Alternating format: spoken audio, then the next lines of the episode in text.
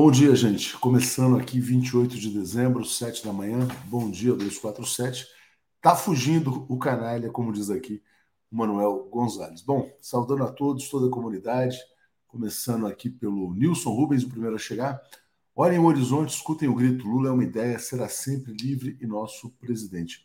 Jorge Uchoa colocando bom dia e paz. Terrorismo é o último nível de degradação do ser humano. Bom dia, Maria Helena. Bom dia, Léo. Muito otimismo para a posse do povo no domingo. De fato, é a posse do povo brasileiro. Thelma Guelpa, só faltam quatro dias para a grande festa da democracia. Malas prontas. Bom dia, Léo, Zé Reinaldo, toda a comunidade. É, bom, antes da posse do presidente Lula, a gente pode ter uma data histórica. Quem me lembrou sobre isso ontem foi o Zé Reinaldo. Já vou botar aqui que, o que o trompetista fez para o Pestilento na noite de ontem. Bom dia, Rafael. Deixa eu compartilhar rapidamente aqui a tela. Está aqui, vamos lá. Fabiano Trompetista. Vimos alegrar a última noite de sono de Bolsonaro no Palácio da Alvorada. Vamos escutar.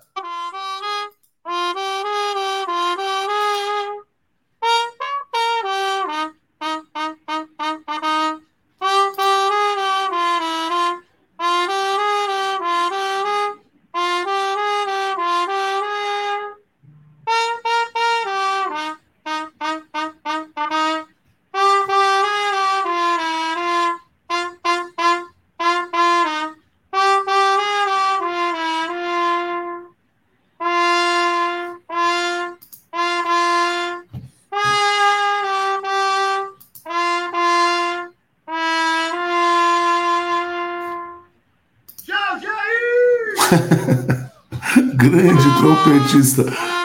Vocês conseguiram identificar, né? Tá na hora do Jair, Jair ir embora, né? Como é a música do Madeirada, né? É isso aí, fantástico. O trompetista. Então, deixa eu dar um pause aqui, depois a gente toca de novo. Bom, obrigado então, Fabiano Leitão. Lúcio Reiser está dizendo 24 horas para ir a Brasília. Léo, eu vi seu e-mail, estou devendo, uma, devendo várias respostas a vários e-mails. Vou tentar fazer isso no dia de hoje. É, Nilson Abreu, a tuxa função da BIM não é aquela que o Horta deu ontem, sim produzir informações para que o presidente governe bem. Bom, é isso. Parabéns ao Horta. E quero trazer aqui, então, antes de trazer o Zé Reinaldo, um bastidor, uma coluna muito interessante publicada no site Metrópolis pelo Rodrigo Rangel, um colunista que ouviu um auxiliar do Bolsonaro. Ele está dizendo que Bolsonaro viaja aos Estados Unidos, pode ser hoje, viu? Pode ser hoje Talvez viaje hoje sem passagem de volta, porque medo de cadeia, né? O que, que disse esse auxiliar do Bolsonaro ao jornalista do Metrópolis? Que o círculo militar, né, que o cerca ali, disse mais ou menos o seguinte: ó, o grupo pilhou o presidente dizendo que se ele ficasse no Brasil teria o passaporte retido a partir de 1 de janeiro, depois seria preso. E ele acreditou. Bolsonaro já é uma figura paranoica, né? Esses caras são os medíocres despreparados só que são mais ouvidos do que outros assessores porque passam dia e noite ao lado dele, se metem em tudo. Por estarem mais perto, conseguem convencê-lo. A Michelle não vai para os Estados Unidos com Bolsonaro, então está aqui o que esse assessor fala sobre a Michelle. Ela não vai porque não quer ir, porque não é e nunca foi companheira. É uma teimosa, equivocada, melindrada, medíocre. Nos momentos mais importantes, ela não quis ajudar. Né? Então, ela não é nada disso que tenta mostrar ao público, é uma pessoa má, uma falsa crente. Né? Então, aqui a gente tem o retrato dos bastidores da queda do fascismo no Brasil. Né? O presidente da República foge, sem passagem de volta, a mulher fica, né? acabou a farsa. Né? É isso, gente. Vamos então acompanhar esse dia. O Lula praticamente fechando o seu ministério, ontem confirmou a Simone Tebet, é, vai anunciar os ministros não hoje, apenas amanhã, e toda a precaução, evidentemente, em relação ao terrorismo, ao plano terrorista bolsonarista que foi frustrado. Trazendo aqui o Zé, então. Cadê o Zé? Está aqui. O comentário de Zé Reinaldo. Bom dia, Zé, tudo bem? Bom dia, Léo, tudo bem? Bom dia, comunidade. Bom, você que me lembrou ontem à noite, né, que o dia de hoje pode ser uma data histórica, né, Zé? Exatamente. Pode ser, a gente diz pode ser porque ainda há muita coisa nebulosa sobre o dia exato da viagem ou as circunstâncias, né? É, ontem se anunciou que ele viajaria hoje, mas apareceram outras notícias é, nos jornais e no, nos sites todos, pondo em dúvida. Não há certeza exatamente se ele já foi, se ele está indo. De qualquer maneira, hoje ou amanhã será um dia histórico, vai ser lembrado para sempre na história do Brasil como o dia que foi embora é, o pior brasileiro já nascido nesse solo. E seja hoje, seja amanhã, o dia que ele parta, é, será o dia do livramento nacional. O povo brasileiro vai se livrar deste ser que infelicitou a vida de nossa população ao longo de quatro anos, desonrou é, a nacionalidade, violou todas as leis, todos os rituais constitucionais, é, todos os rituais de exercício do poder. Então, ainda está para ser escrita de maneira bastante consistente a história desse período, que é um período realmente sombrio na história do Brasil. Você tem razão, Zé. O dia do livramento nacional, mas talvez não seja hoje, né? O que está nos jornais é que pode ser hoje, amanhã ou até sexta-feira, né? O importante é que, de fato, ele desocupe e que seja feita a lavagem do Bonfim, né? A lavagem do Palácio do Planalto, do Palácio da Alvorada, não apenas espiritual, simbólica, mas do ponto de vista técnico, né? Eles podem ter deixado ali muitos grampos, muitos aparelhos de espionagem por quê? Porque o Brasil está lidando com terroristas de extrema direita, né? O Edinho pergunta: a Ema vai junto? A Ema, a Ema não, não se sabe se ela está viva, né? Porque ela tomou cloroquina. Então o que, que aconteceu, né? Então tá aqui, ó. Não é viagem, diz a Silvia Guedes, é fuga. É o dia da, da fuga. Diga ao povo que fugir, né? É interessante, né? A, a, ao invés do dia do fico, o dia da fuga, né, Zé? Exato. É isso. Ele está fugindo porque realmente é, tem débitos enormes com a justiça, poderá realmente ser é, processado, preso, sofrer todas as consequências das violações que praticou. Isso, naturalmente, é um assunto que vai ter um tratamento judicial, cabe ao Poder Judiciário tomar as medidas. Vamos aguardar, porque isso não é uma coisa simples, né? E é bom a gente lembrar o seguinte: não depende do Lula, porque muita gente tem a expectativa, ah, o Lula vai tomar posse, vai mandar prender o Bolsonaro. A coisa não funciona dessa maneira. É um assunto do Poder Judiciário e das autoridades policiais, na medida em que constatem, é, a partir de investigações, é, concretamente as provas dos crimes que ele cometeu. Bom, como diz aqui a Marie France Henry, que diferença, né? Bolsonaro foge do Brasil e Lula encarou de cabeça erguida a prisão, só acrescentando que foi uma prisão política. Lula foi um preso político que não envergonha ninguém, né? É, Zé Reinaldo, o que, que você trazia, traria hoje como efeméride além do dia da fuga? Muito bem. A efeméride de hoje lembrou uma figura importante na história do Brasil, que foi o Visconde de Mauá, o Irineu Evangelista, gaúcho, nascido numa data como hoje, no ano de 1813. Qual a importância dele na história? Ele é o pioneiro da industrialização do Brasil, um dos iniciadores da industrialização do Brasil, em meio a grandes dificuldades na época do é, império, né? Segundo Império, principalmente, na época do Pedro II. Então, ele tem essa importância na história do Brasil. Há muita literatura a respeito do papel que ele desempenhou é, na economia brasileira em meio a grandes dificuldades, que não era algo fácil industrial o Brasil, não só pelo sistema é, feudal, escravagista que havia no Brasil, como também é, os, os resquícios do colonialismo é, português e depois o colonialismo britânico e um emaranhado de leis que dificultavam mesmo a implantação da indústria no país. É isso aí, um pioneiro do empreendedorismo, né? um dos primeiros grandes empresários brasileiros. A Cris está dizendo: bom dia, acho que deve ir para a Itália e Hungria, mas meu desejo mesmo é que ele vá para a Ucrânia. E o Bernardo Pérez, mas e aí? Ele foge, fica por isso mesmo? Ele tem que pagar pelos crimes que cometeu. Bom, se ele fugir e não quiser responder aos processos, ele pode ser declarado um, um, fugitivo internacional, ele pode ser colocado numa lista da Interpol. Duvido né, que um país dê asilo a uma figura tão deplorável, né, porque realmente dizer, a Hungria vai dar asilo ao Bolsonaro, a Polônia, né, esses países que hoje estão mais ligados à extrema-direita e vão perder as relações diplomáticas com o Brasil, que é uma das maiores economias do mundo, acho muito improvável que ele consiga se exilar. Né? E também se, não sei se o Trump vai querer ficar com ele por muito tempo, né? Porque realmente né, acho que também o Trump não vai querer carregar essa mala sem alça. Zé Reinaldo, vamos lá, vamos passar para as notícias aqui internacionais. Vou começar pela América Latina. trazendo uma notícia sobre Cristina Kirchner, denunciando a campanha pelo seu banimento da vida política. Diga lá. Ela denuncia essa campanha, atribui ao Poder Judiciário, diz que não é algo novo, que há muito tempo que a perseguem e que é, tentam concretizar esse objetivo de seu banimento da vida política da Argentina. É um pronunciamento importante porque ela esclarece que, quando anunciou que não será candidata às eleições presidenciais do próximo ano, ela não está renunciando a um direito que ela tem, né? Não está renunciando tampouco ao exercício da sua liderança, que é realmente a liderança política popular e nacional mais forte do país. Ela apenas está dizendo o seguinte: eu não posso, no momento em que estou sendo condenada, me apresentar como candidata para explorarem este assunto na campanha eleitoral e, com isso, prejudicar o partido justicialista, que é o partido peronista, e inviabilizar, portanto, a eleição, a continuidade desse projeto nacional popular na presidência da República. Ela ainda diz o seguinte: o plano não é apenas é, o meu banimento como liderança política, é o banimento do partido peronista e, portanto, de uma corrente nacionalista popular que é necessária na atual etapa do desenvolvimento político da Argentina.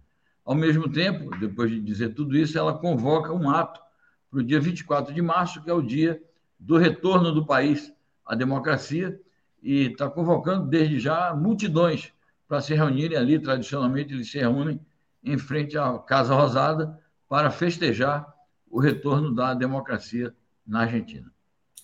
40 Muito bom, anos.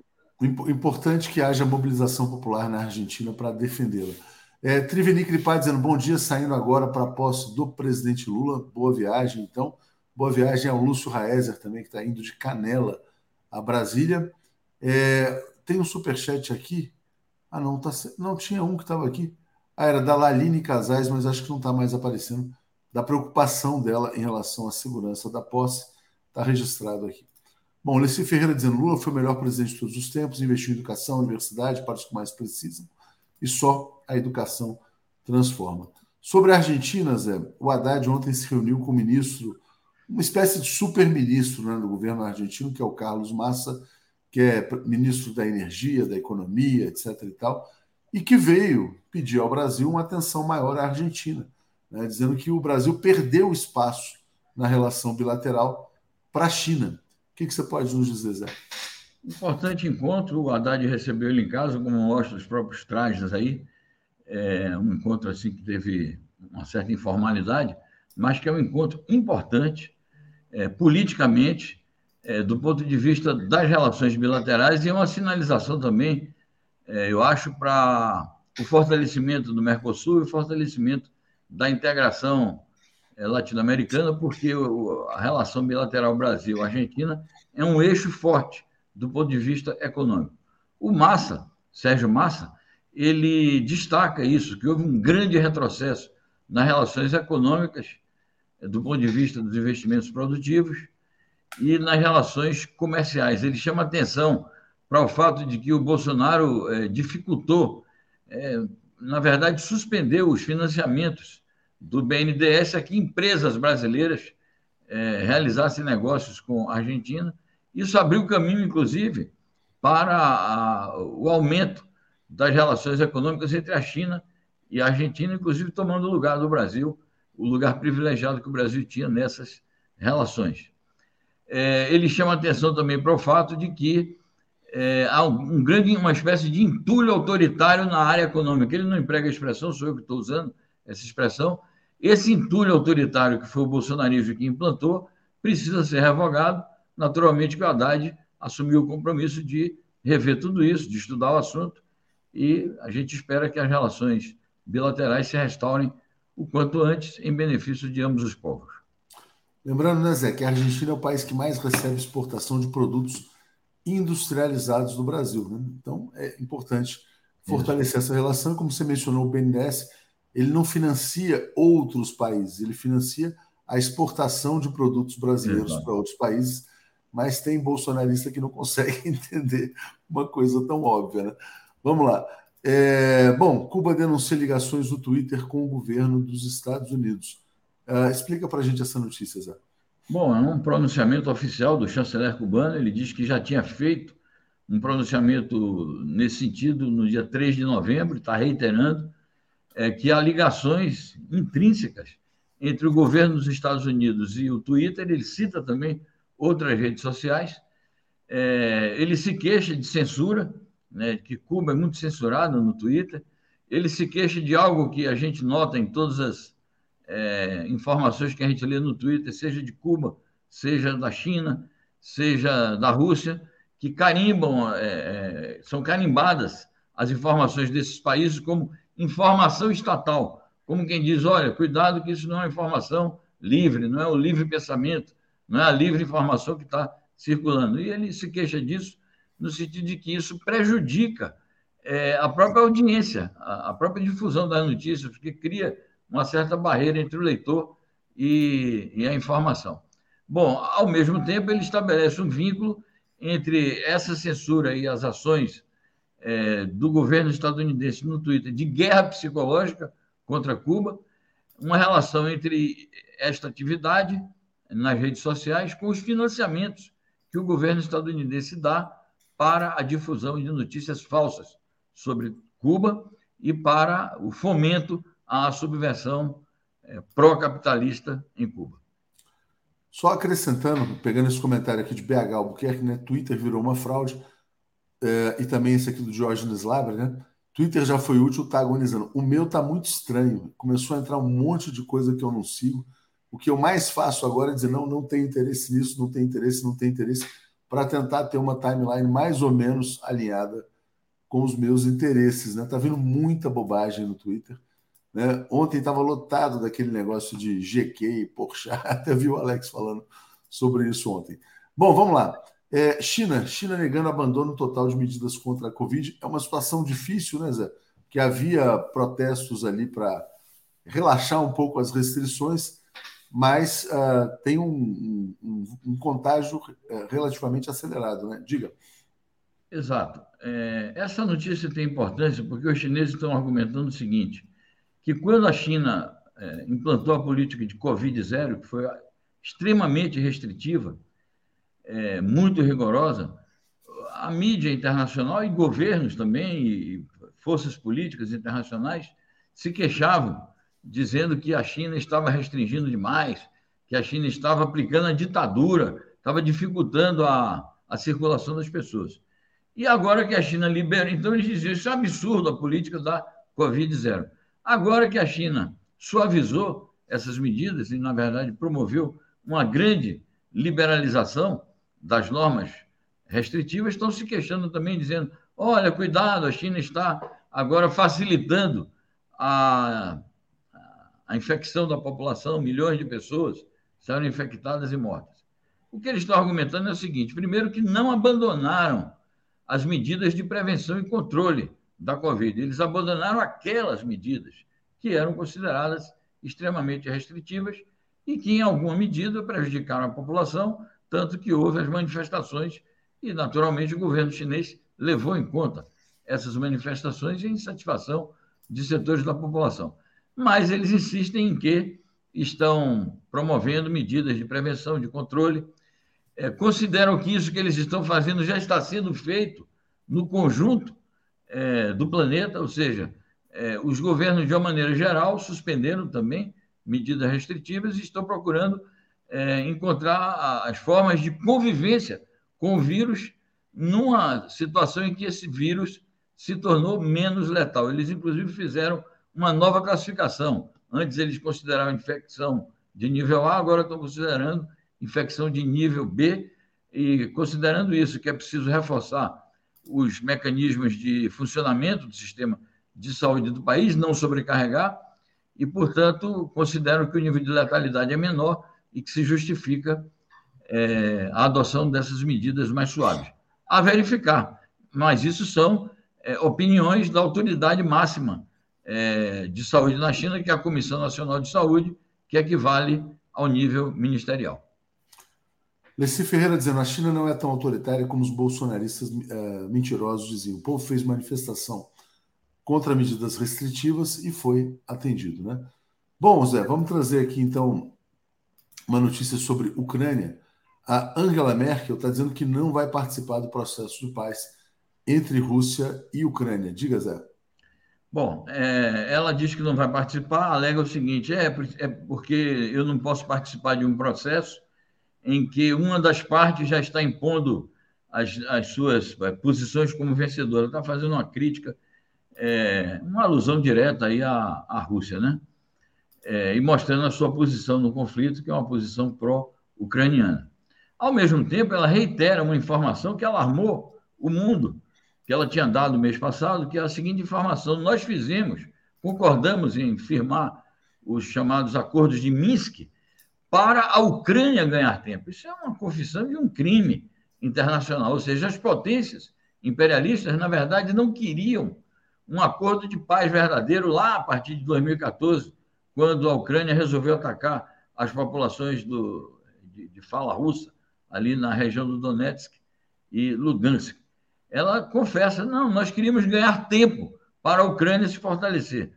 Naturalmente que a Rússia vai encarar isso como um reforço aos seus próprios argumentos de que teve que agir em função disso, de que o Ocidente estava instrumentalizando a, a Ucrânia, é, ganhando tempo com os acordos de Minsk, que a, os russos respeitaram, as forças do Donetsk respeitaram e a Ucrânia passou a desrespeitar.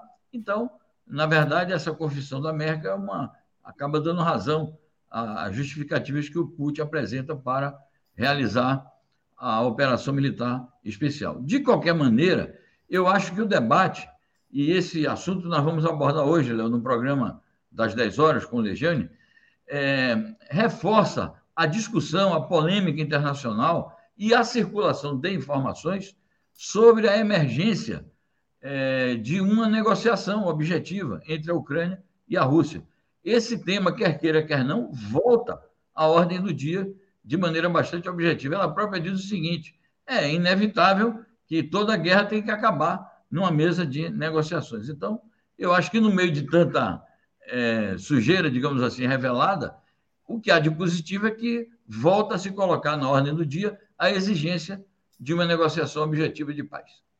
Certamente. Agora, esse vai ser o grande tema de 2023 ainda, né, Zé?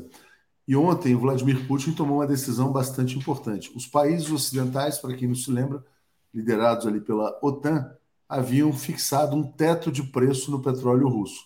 Vladimir Putin está dizendo: ó, quem quiser ficar com, fixar teto de preço, não vendemos para vocês, vendemos para os outros. Né? Tem muito comprador de petróleo por aí. Quer dizer, então, tá aí, escapou. É mais uma sanção que não funciona. Né? Exatamente. Aí, pelo final de novembro, começo de dezembro, nós adiantamos aqui informações e comentários a esse respeito, quando o governo russo começou a discutir esse tema, e agora o governo russo formaliza e anuncia que, a partir do dia 1 de fevereiro, estará em vigor a norma, um decreto, de que é, a Rússia só venderá petróleo para os países que respeitarem, por incrível que pareça, hein, o livre mercado, ou seja, a definição dos preços é, pela realidade objetiva do mercado não essa arbitrariedade que principalmente a União Europeia e os Estados Unidos querem impor, que é o chamado teto do preço do petróleo russo. Então, ele diz também, se vocês estabelecem um teto, nós não vendemos. Então, por incrível que pareça, são os principais países capitalistas que estão violando uma das principais, é, um dos principais fundamentos do capitalismo, que é a livre determinação do preço pelo mercado. É bem destacada aí a ironia, né, colocada nesse, nesse ponto. Zé, uma notícia ontem que chocou muita gente, a mais comentada aqui do dia, no 247, envolve outra figura que desonrou o Itamaraty, desonrou o Brasil, que é o ex-chanceler Ernesto Araújo.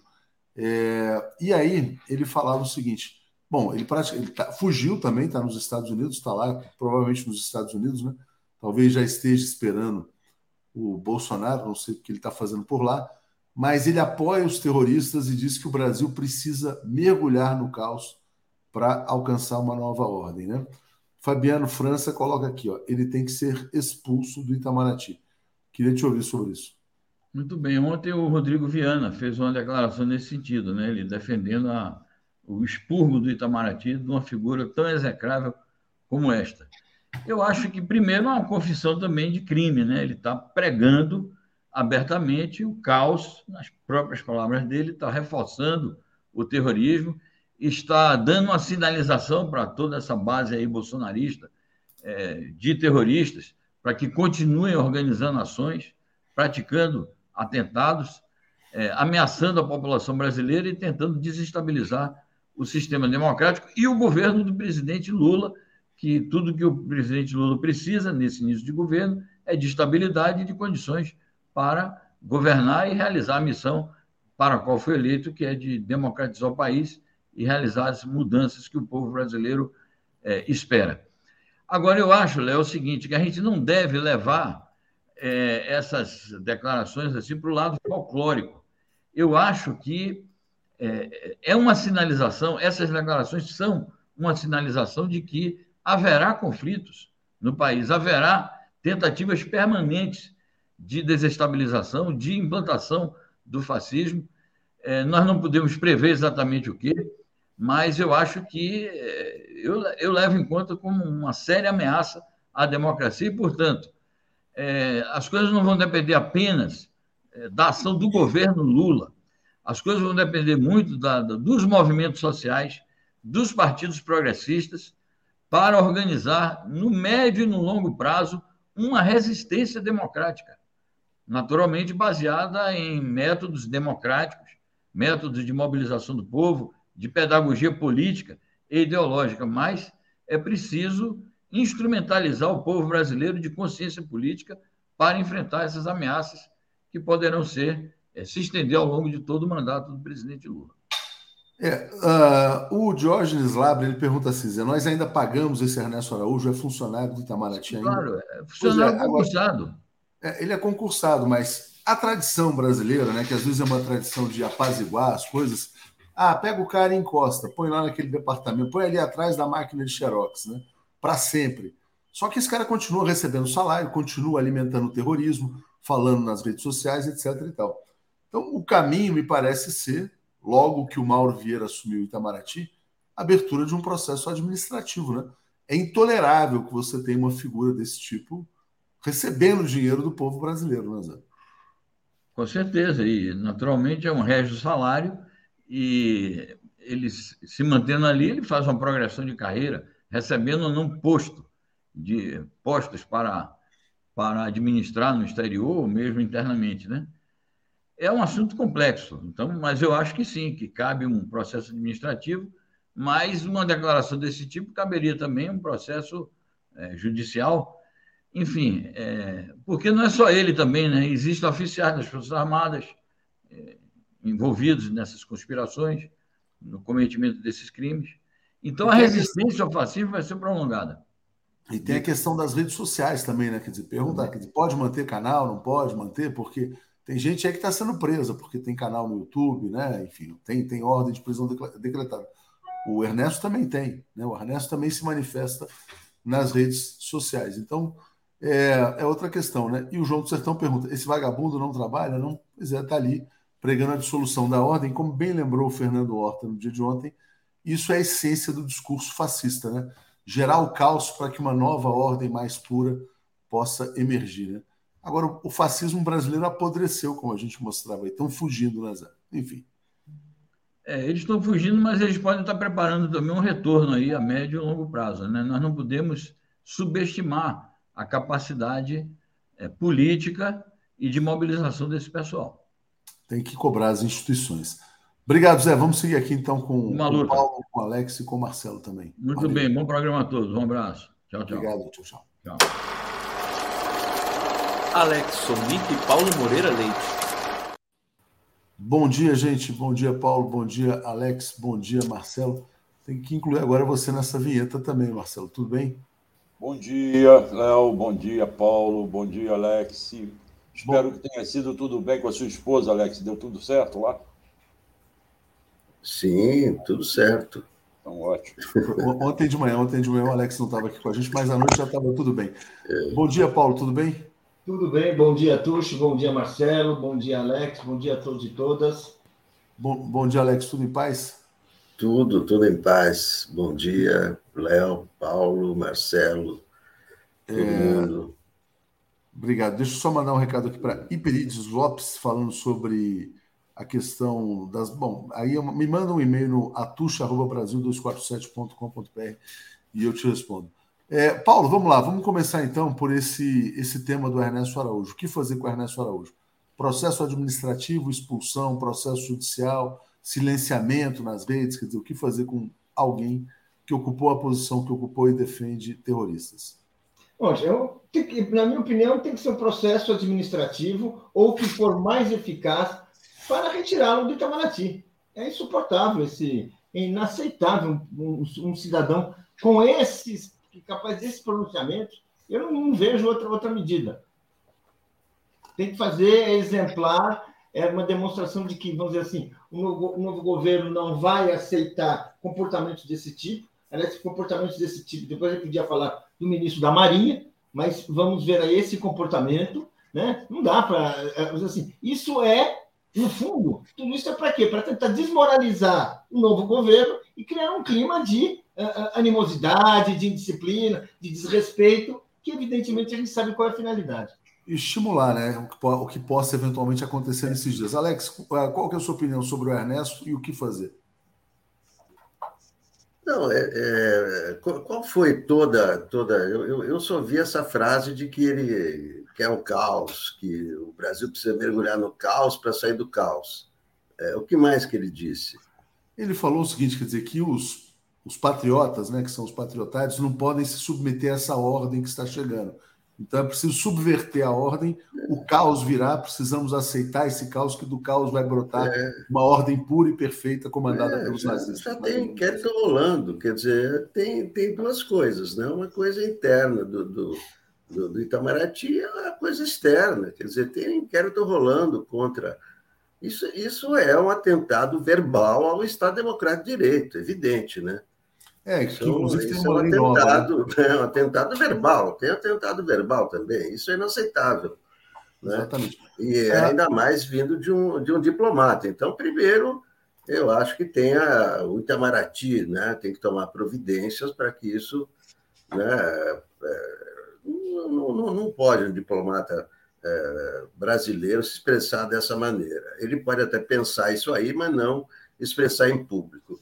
E depois disso tem um inquérito rolando no, no STF dos atentados ao Estado de Direito. É mais um que entra para dar explicações, tem que explicar isso aí, etc. E aí ver o, o enquadramento. Né? Marcelo, pegando como gancho essa história né, do Ernesto Araújo, é, como é que está o clima em Brasília? Eu sei que você já saiu, você foi para Goiânia, né, na verdade. E Não, a, ah, você, tá, você, já voltou para Brasília? Ah, você tinha que... segunda-feira. É porque você está você tá num cenário diferente, foi só. É, é o, apartamento. Mudou de local, é verdade. Você mudou o de apartamento, apartamento, o quarto que o Paulo Moreira Leite diz que é dele. Ontem eu soube. O Paulo falou com a minha anfitriã, a Cafu, a Ana Maria, que me recebe com o maior carinho há muitos anos, que esse quarto é dele. O Paulo disse: é meu. Marcelo está ocupando meu quarto. Ah, então. Não, não é verdade. Marcelo, mas. Você acha que é uma questão para o STF, Marcelo? Esse quarto. É, eu estou quase apontando uma queixa. Eu mesmo, eu falei, nossa! Eu Marcelo, mas vamos lá, vamos aproveitar essa questão. Vamos aproveitar vamos esse lá, gancho do Ernesto. E quero que você traga para a gente como é que está o clima em Brasília em relação à segurança. Ontem foram tá quatro ameaças de bomba, mas parece que não era nada mais grave. Diga. Não, o clima está tranquilo, apesar dos pesares, porque esses terroristas são amadores, não são. Eles criam atentados na cabeça dele, feitos, vou usar a expressão mais butiquim possível, nas coxas. Para vocês verem que o cara foi. Chegou-se ao tal do George, como está na matéria que eu escrevi ontem à noite, porque ele é boquirroto.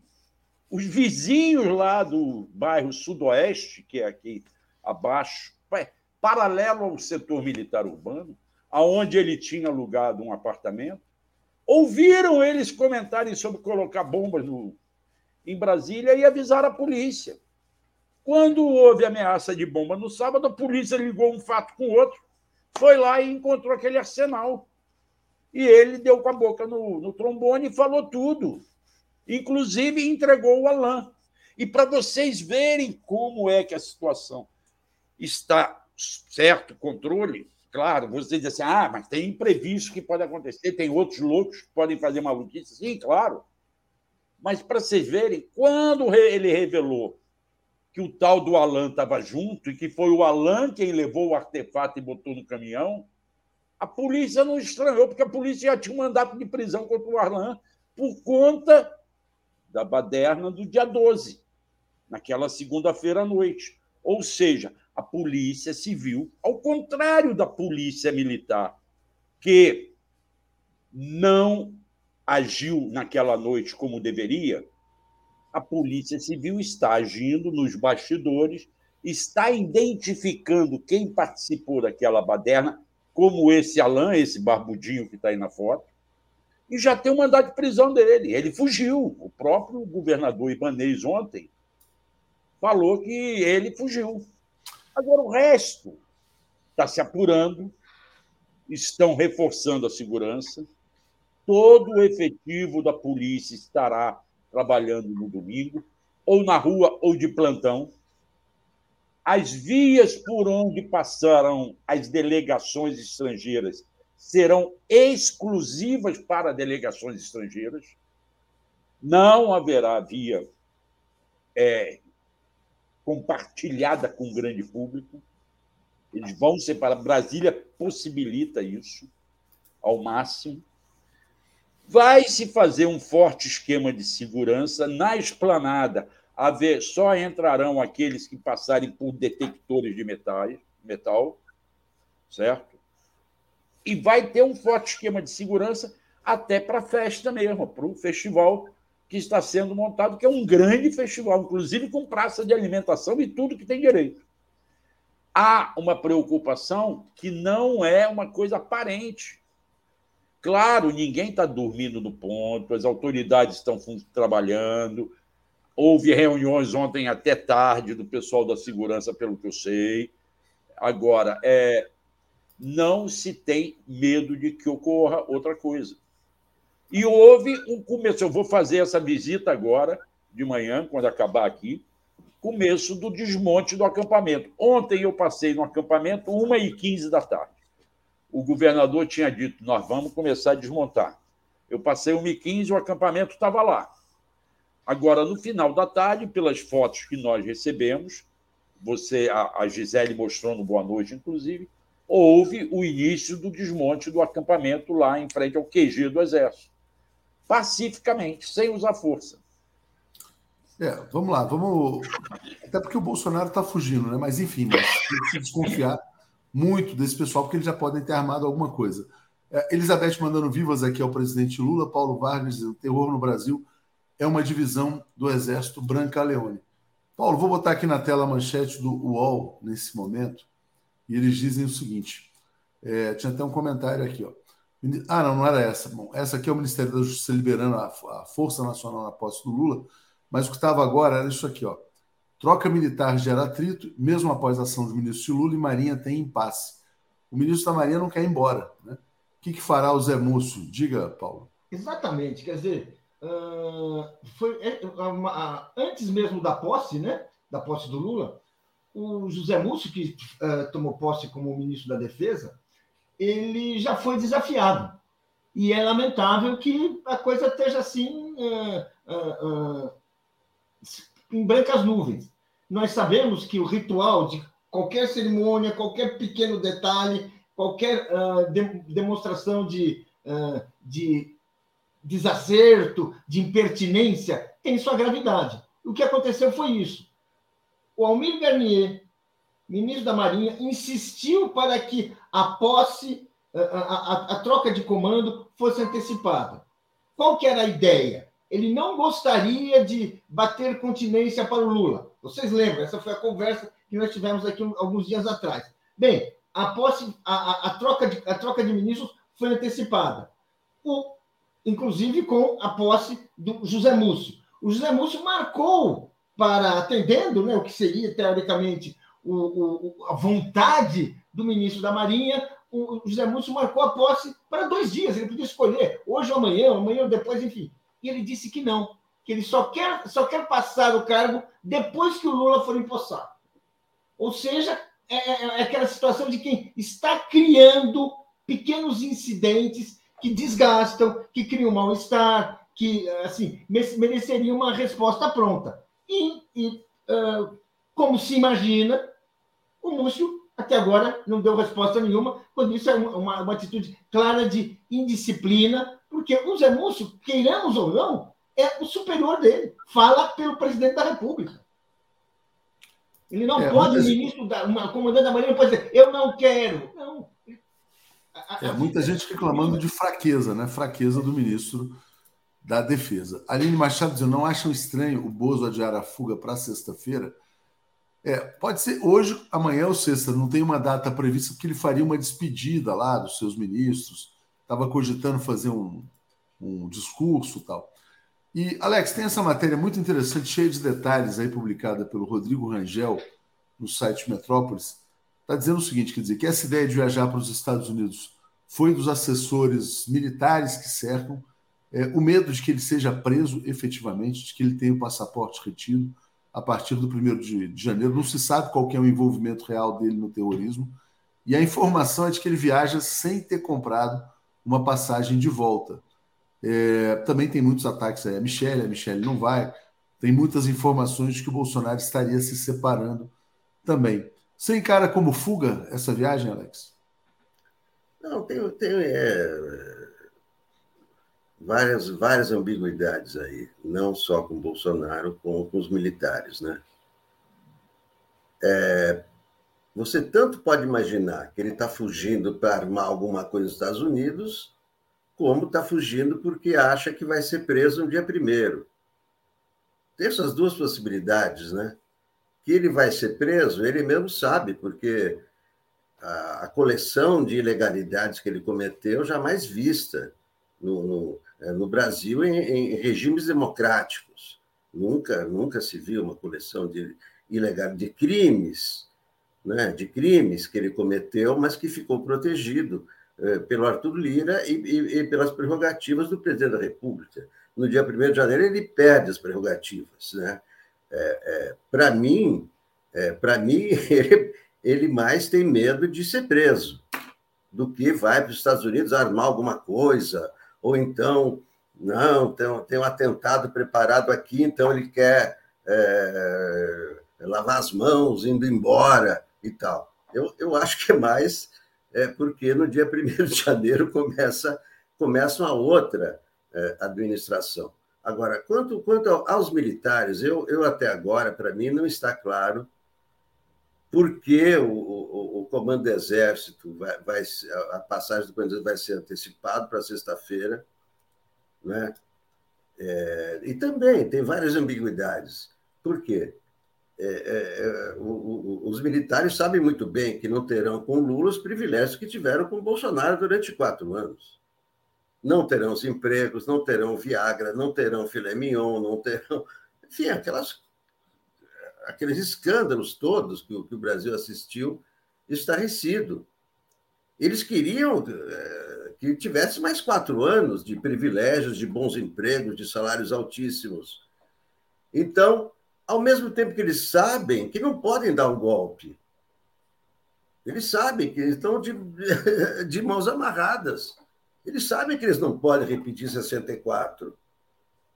Então, é, tem essa, essa resistência. Por que, que o comando do Exército está, está, é, vai, ser, vai ser antecipado? É, é uma sinalização para os outros, para os outros comandantes da, da Marinha e, da Aeronáutica?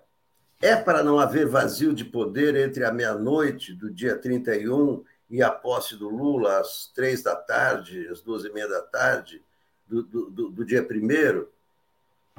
Não se sabe, não está claro. Não está claro, mas eu acho que o, os militares estão vivendo esse processo. Olha, vão perder seis mil empregos, vão perder todos os privilégios que tiveram durante quatro anos. É um luto que eles estão vivendo, mas eles sabem que não podem fazer nada. Eles sabem que não podem repetir 64. Uma porque o Biden não deixa. Bom, vamos lá, deixa eu trazer os comentários. De fato, não está muito claro, não, Alex, quer dizer, o porquê dessa antecipação. Né? Pode ser essa questão do vácuo de poder, como você mencionou, pode também ter simplesmente aquela coisa, ah, os militares atuais não querem estar é, tá presentes na posse. Né? Bom, Kaique Butler está dizendo, o Múcio só tem poder real a partir de 1 de janeiro. Arikson Cortez dizendo, bom dia, vocês são a vanguarda do jornalismo contra o fascismo. Viu a felicidade de termos Lula presidente outra vez e o pavor angustiante de sua posse a canalha ainda age, meus amigos. Né? Obrigado ao Cássio também que está dizendo, Marcelo, Paulo, Alex, a todos me sinto representado por vocês. Marcelo e Raiz, estamos juntos. A Renata trazendo uma informação importante. Um avião da FAB já decolou hoje às 5 da manhã para Miami. Com quem? Né? Boa pergunta. E o Paulo Sérgio Nunes está dizendo, dispon... essa é importante, Marcelo, passar para você toda ação, mas enfim, essa é uma pergunta. Né? A, a disponibilidade de todo o efetivo da polícia bolsonarista do DF na posse de Lula é bom ou ruim, né? É, eram 8 mil homens, agora estão falando em mais de 10 mil pessoas para fazer a segurança dessa posse. Como é que você está avaliando a atuação do governo do Distrito Federal? Marcelo, áudio. Áudio. Perdão, aí. perdão. Pronto. Primeiro, deixa eu fazer um comentário que o Kaique aí, eu acho que foi quem comentou. Quem é José Múcio hoje? José Múcio não é ninguém, é um, um civil igual a nós. Ele foi indicado para o cargo de ministro, para o qual ele só passará a ser a partir do dia primeiro. Hoje, ele não manda. Eu ontem saí atrás da seguinte pergunta: quem é que vai nomear os novos comandantes do, das Forças Armadas se for antecipado? É o Paulo Sérgio, atual ministro da Defesa? Não precisa da assinatura do Jair Bolsonaro? Ninguém me respondeu isso. Perguntei isso para o Padilha. Fala, Alex. Marcelo, Marcelo, é. eles serão nomeados interinos e não Como assim? comandantes. Assim? É, é, essa que é a manobra. Eles quem? serão interinos. Quem vai nomeá-los? Quem vai nomeá-los? Eu estou querendo saber isso. Quem vai assinar ali o diário? O ministro da Defesa, que vai estar presente na cerimônia, o Paulo, Paulo Sérgio. Sérgio. Ele é o atual, ele é o atual ministro da Defesa. Sim, mas eu acho que para trocar comando precisa da assinatura do presidente. É essa pergunta que eu estou fazendo e ninguém me respondeu. Entende? Eu não quero, eu não estou afirmando nada, eu estou em dúvidas. Eu não conheço. Tenho dúvidas. Mandei pergunta isso para o Rui Costa, que é o chefe da Casa Civil. Perguntei para o Padilha, ele disse: vai conversar com o Múcio. E eu, infelizmente, não estive na entrevista do Múcio ontem eu queria saber isso. Então, na verdade, nós estamos fazendo tempestade com um copo d'água. Os ministros atuais, os comandos militares atuais, não precisam ir à posse do Lula. Não precisam bater continência para o Lula. Eles vão ter que entregar o cargo aos seus substitutos. Só isso. Quando os substitutos forem nomeados. Quem vai nomear? Essa é uma dúvida. Quanto à pergunta da nossa, do nosso leitor, a Polícia Civil do Distrito Federal está agindo dentro da lei. A Polícia Militar do Distrito Federal é, responde ao governador e muito menos ao secretário, menos a, não responde pouco ao secretário de segurança. Agora há um entendimento, porque o governador Ibanês embora seja bolsonarista, não vai querer ter na gestão dele nenhum tipo de atentado dentro da cidade que ele governa. Não lhe permite isso, independentemente dele ter apoiado o bolsonarismo ou não. A preocupação dele é de que Brasília viva momentos de festa. Brasília vai ter uma excelente arrecadação financeira, são cerca de 300 mil pessoas, a rede hoteleira está lotada, as casas das pessoas estão lotadas. Aonde eu estou, vão ter outras pessoas abrigadas, para vocês terem uma ideia. Não há o menor interesse em permitir, porque sabe-se que não há a menor possibilidade, como o, o, o Alex falou, de qualquer espécie de golpe não há, não há chance de golpe. Quem vai apoiar um golpe? Bolsonaro já nomeou os oito funcionários que vão atendê-lo como ex-presidente. Aqui ele tem direito. Bolsonaro vai para os Estados Unidos tirar três, três meses, lá, segundo dizem, longe de todo mundo. Por quê? Não é medo de ser preso? Quem vai mandar prendê-lo? Ninguém, porque ele tem que ser preso dentro do devido processo legal. Ele precisa responder por todos os crimes, mas que tem que responder dentro do devido processo legal. Vai ter que contratar seus advogados, talvez o Partido Liberal pague para ele, vai ter que se defender nos processos que vai demorar, vão demorar, porque vão para a justiça comum, para a primeira instância, ele perde o foro privilegiado, tá? Vão demorar esses processos, mas vão ter, podem terminar decretando a inelegibilidade dele. Então nós temos que ter muita calma, muita paciência. Tudo, mesmo o Ernesto Araújo. Eu acho que o novo chanceler tem que chamá-lo às falas. Vem cá, o que é isso que você falou aí? Você vai manter isso? Vou. Então vamos abrir um processo administrativo, você vai ter que se justificar falando isso. Dentro do devido processo legal. É isso. É isso. Deixa eu trazer, mudar aqui um pouco a pauta. É, vou te colocar dois assuntos aqui, Paulo. Bom, hoje tem uma pesquisa Datafolha, é um otimismo moderado, né? Porque, na verdade, esse ódio político polarizou muito a sociedade. 60% dos brasileiros acham que 2023 será melhor que 22. Em condições normais, novo governo, era para estar tá aí perto de 80%, né, com o otimismo tradicional. Mas, evidentemente, os bolsonaristas não pensam assim. Então, eu queria te falar, te, é, passar esse tema da, das perspectivas para o próximo ano e também uma notícia que circulou ontem, que está sendo muito atacada já é, pela imprensa conservadora, que é um trabalho da transição, né, dizendo o seguinte: que não é uma revisão da privatização da Eletrobras, mas é ampliar o poder de voto do governo, já que o governo é o acionista majoritário e foi diluído. E já tem uma gritaria, já estão dizendo que vão judicializar, enfim. Então, Paulo, vamos falar de 2023 e essa questão da Eletrobras que também é relevante. Olha, ah, essa, o otimismo relativo é um otimismo, é real. 60% é uma maioria que não é, não está na margem de erro uma maioria muito acima da margem de erro, expressa o ponto de vista, mas não é aquele otimismo que a gente já viu em outras ocasiões. Querem gerar um otimismo fruto do quê? Da publicidade, da, do marketing eleitoral e da adesão, né? da adesão de setores uh, uh, da classe dominante ao novo governo, governo. Isso sempre nós tivemos e agora nós, nós não tivemos. Temos, assim, um país dividido. É, a vitória do Lula foi uma vitória incontestável, mas nós lembramos que foi uma vitória no segundo turno a, apertada, por uma diferença uh, robusta, uma diferença clara, mas não foi uma diferença espetacular. Isso se reflete nessa pesquisa.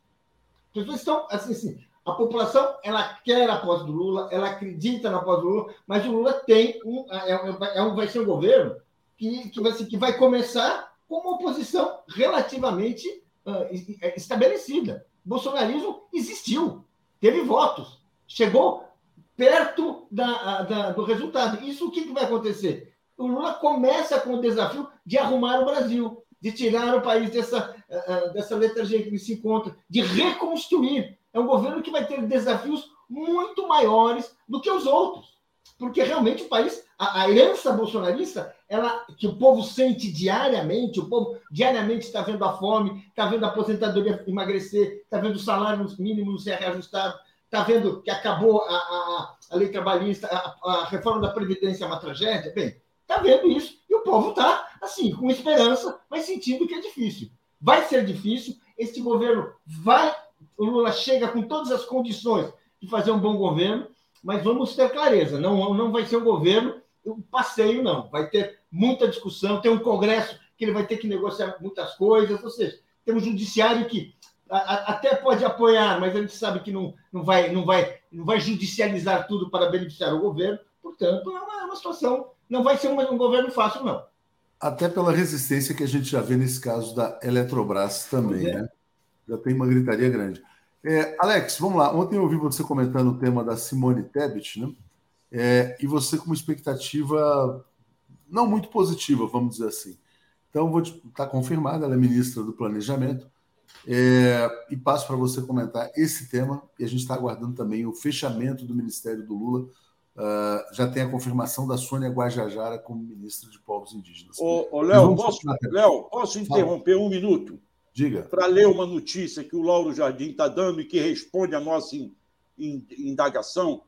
Diga Jair lá. Bolsonaro oficializou nessa quarta-feira a troca dos comandos das Forças Armadas em publicação no Diário Oficial da União. É o que eu disse, tinha que passar pela mão do Bolsonaro. O presidente nomeou o general Júlio César Arruda para exercer o comando interinamente do Exército a partir de 30 de dezembro. Arruda é indicado por Lula para assumir o Exército.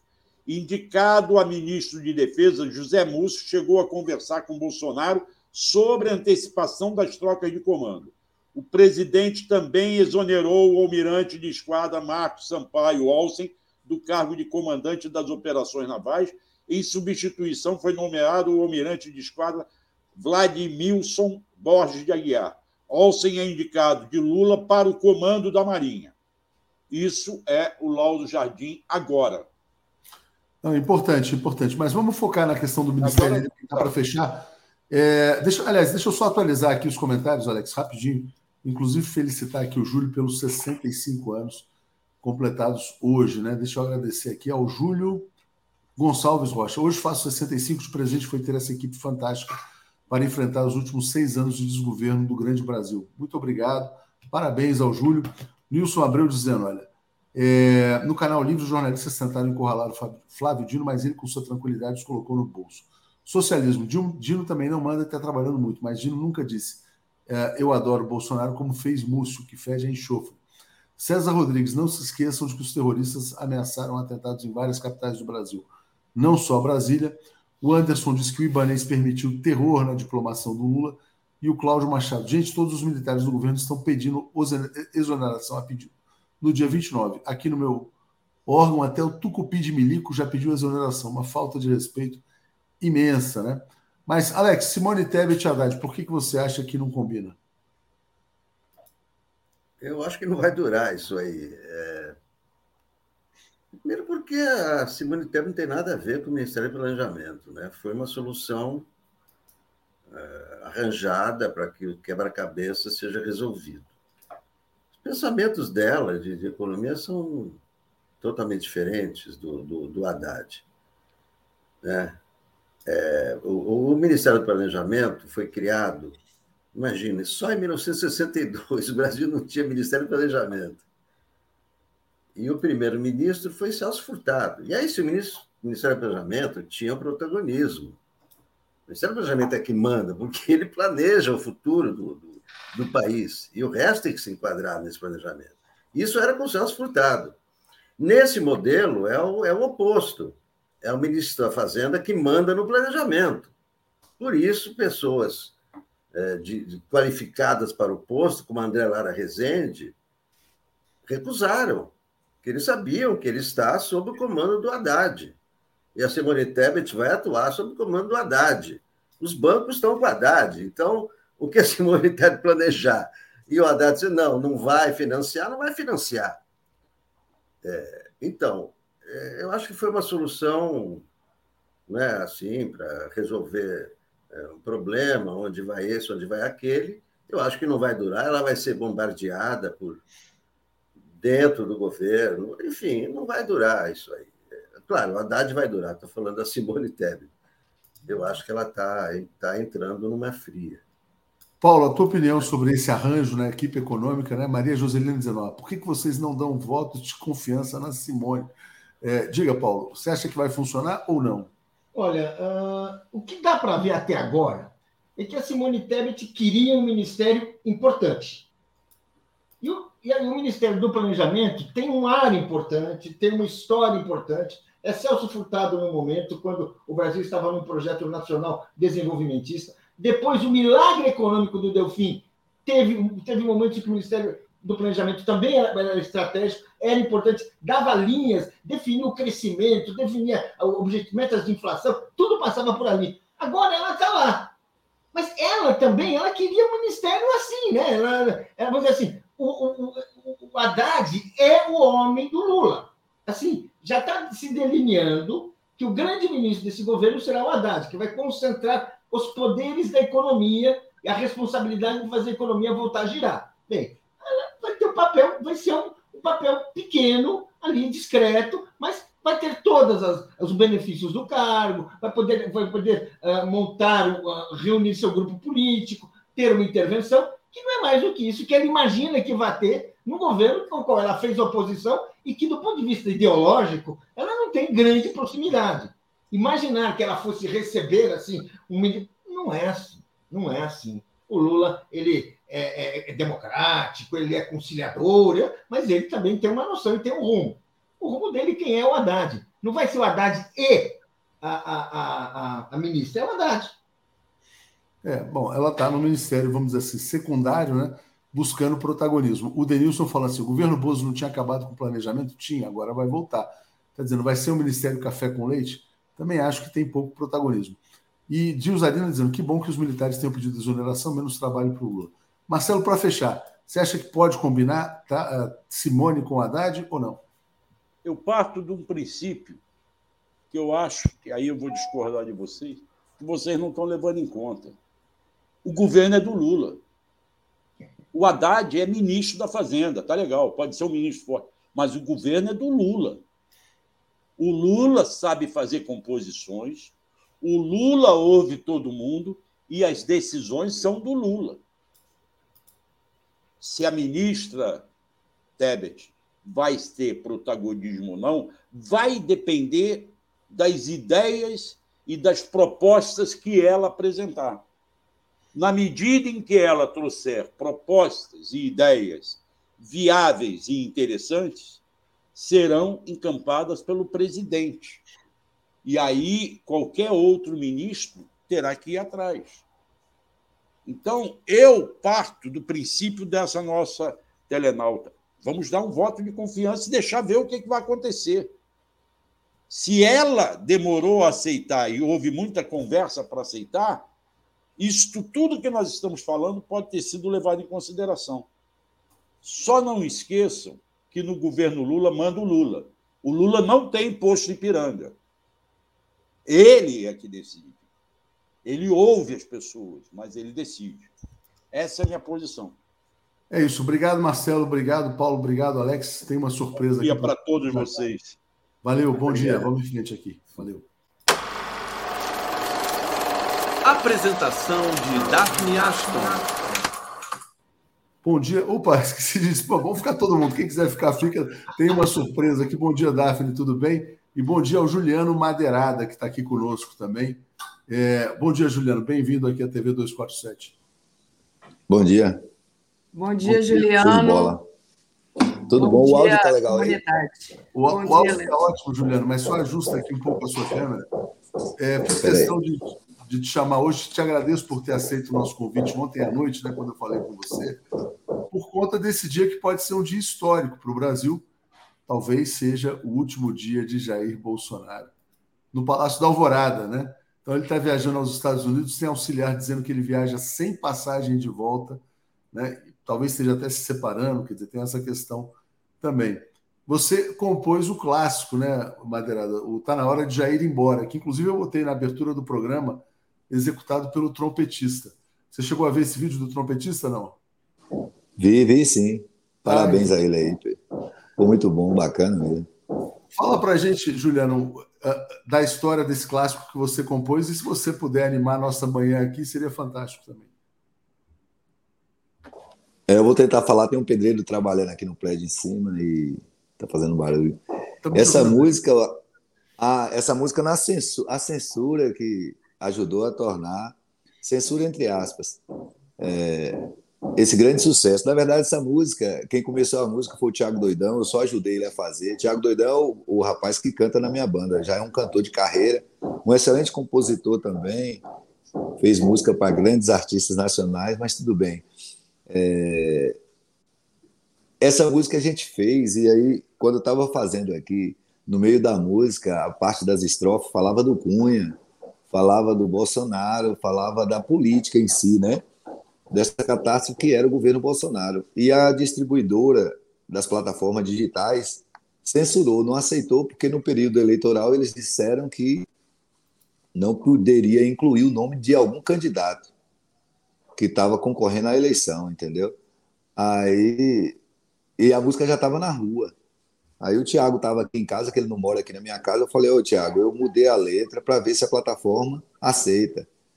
Aí o Thiago falou: não, não é para mudar a letra, a letra já está na boca do povo e não sei o quê. tipo assim, né? O compositor tem aquela coisa, poxa, eu não gosto que muda no, no que a gente fez aqui e queria que não mudasse. Eu falei: olha, mas é, é necessário, porque sem subir nas plataformas digitais não tem um ranqueamento, não tem uma posição, não tem nem dinheiro, né? O artista você não vai ganhar nada, a música só vai fazer barulho.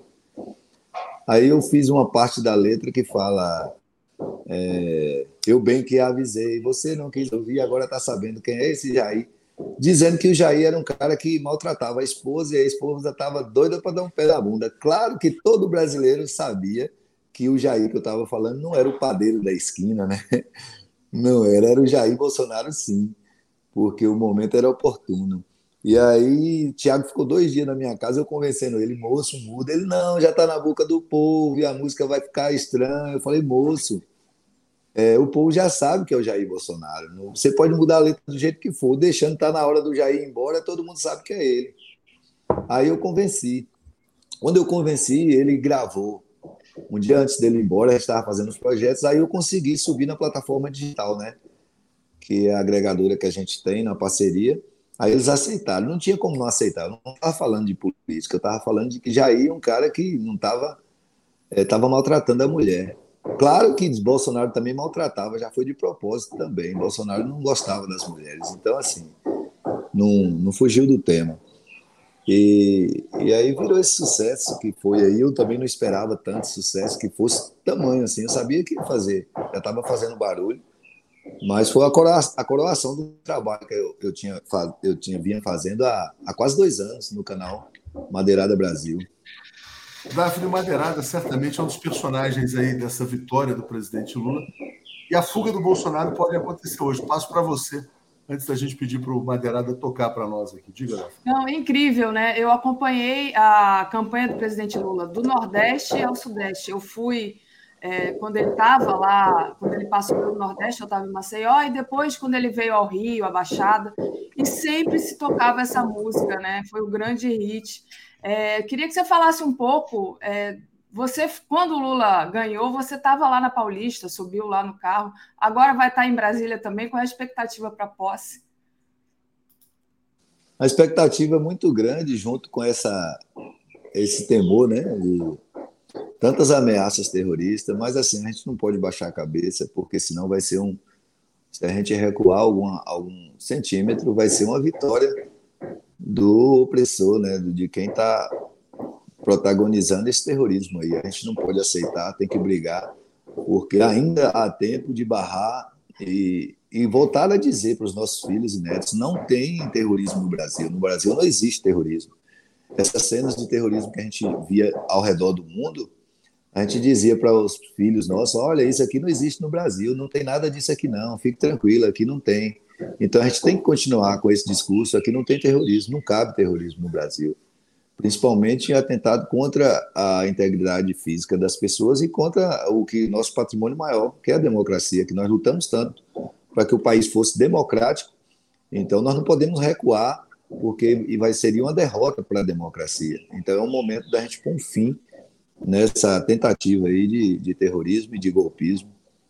E a festa vai ser muito bonita, eu acho que está todo mundo pensando nisso. Eu, particularmente, tenho dito que a minha questão é só a vitória do Lula. Eu sempre pensei foi nisso e, e nessa consagração que é a posse do Lula e a gente poder chamá-lo novamente de presidente, como a gente sempre chamou é, agora no anonimato, assim, numa questão é, pré campanha e na vida do Lula, ele sempre foi o nosso presidente e agora oficialmente, né, a gente poder dizer que Lula é o nosso presidente de verdade. Para isso já tem a diplomação, falta posse e que essa posse seja o maior sucesso, que é uma posse não só do Lula, como do todo o povo brasileiro, né?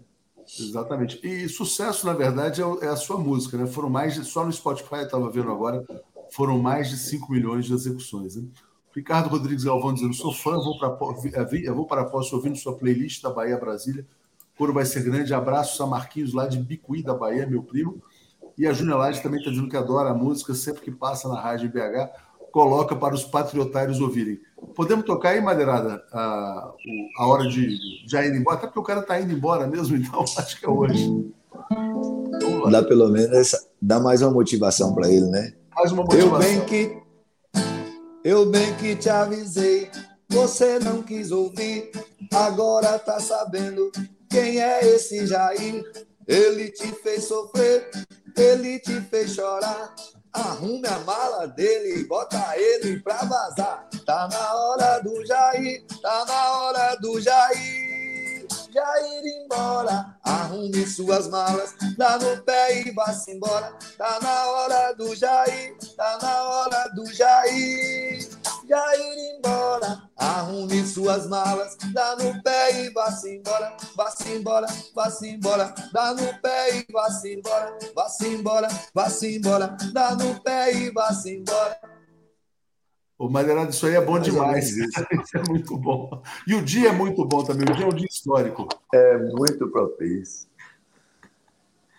É isso. Madeirado, eu queria te agradecer muito. A gente vai seguir aqui com o Eduardo Guimarães. Obrigado por ter comparecido. Eu sei que você foi até tarde da noite ontem.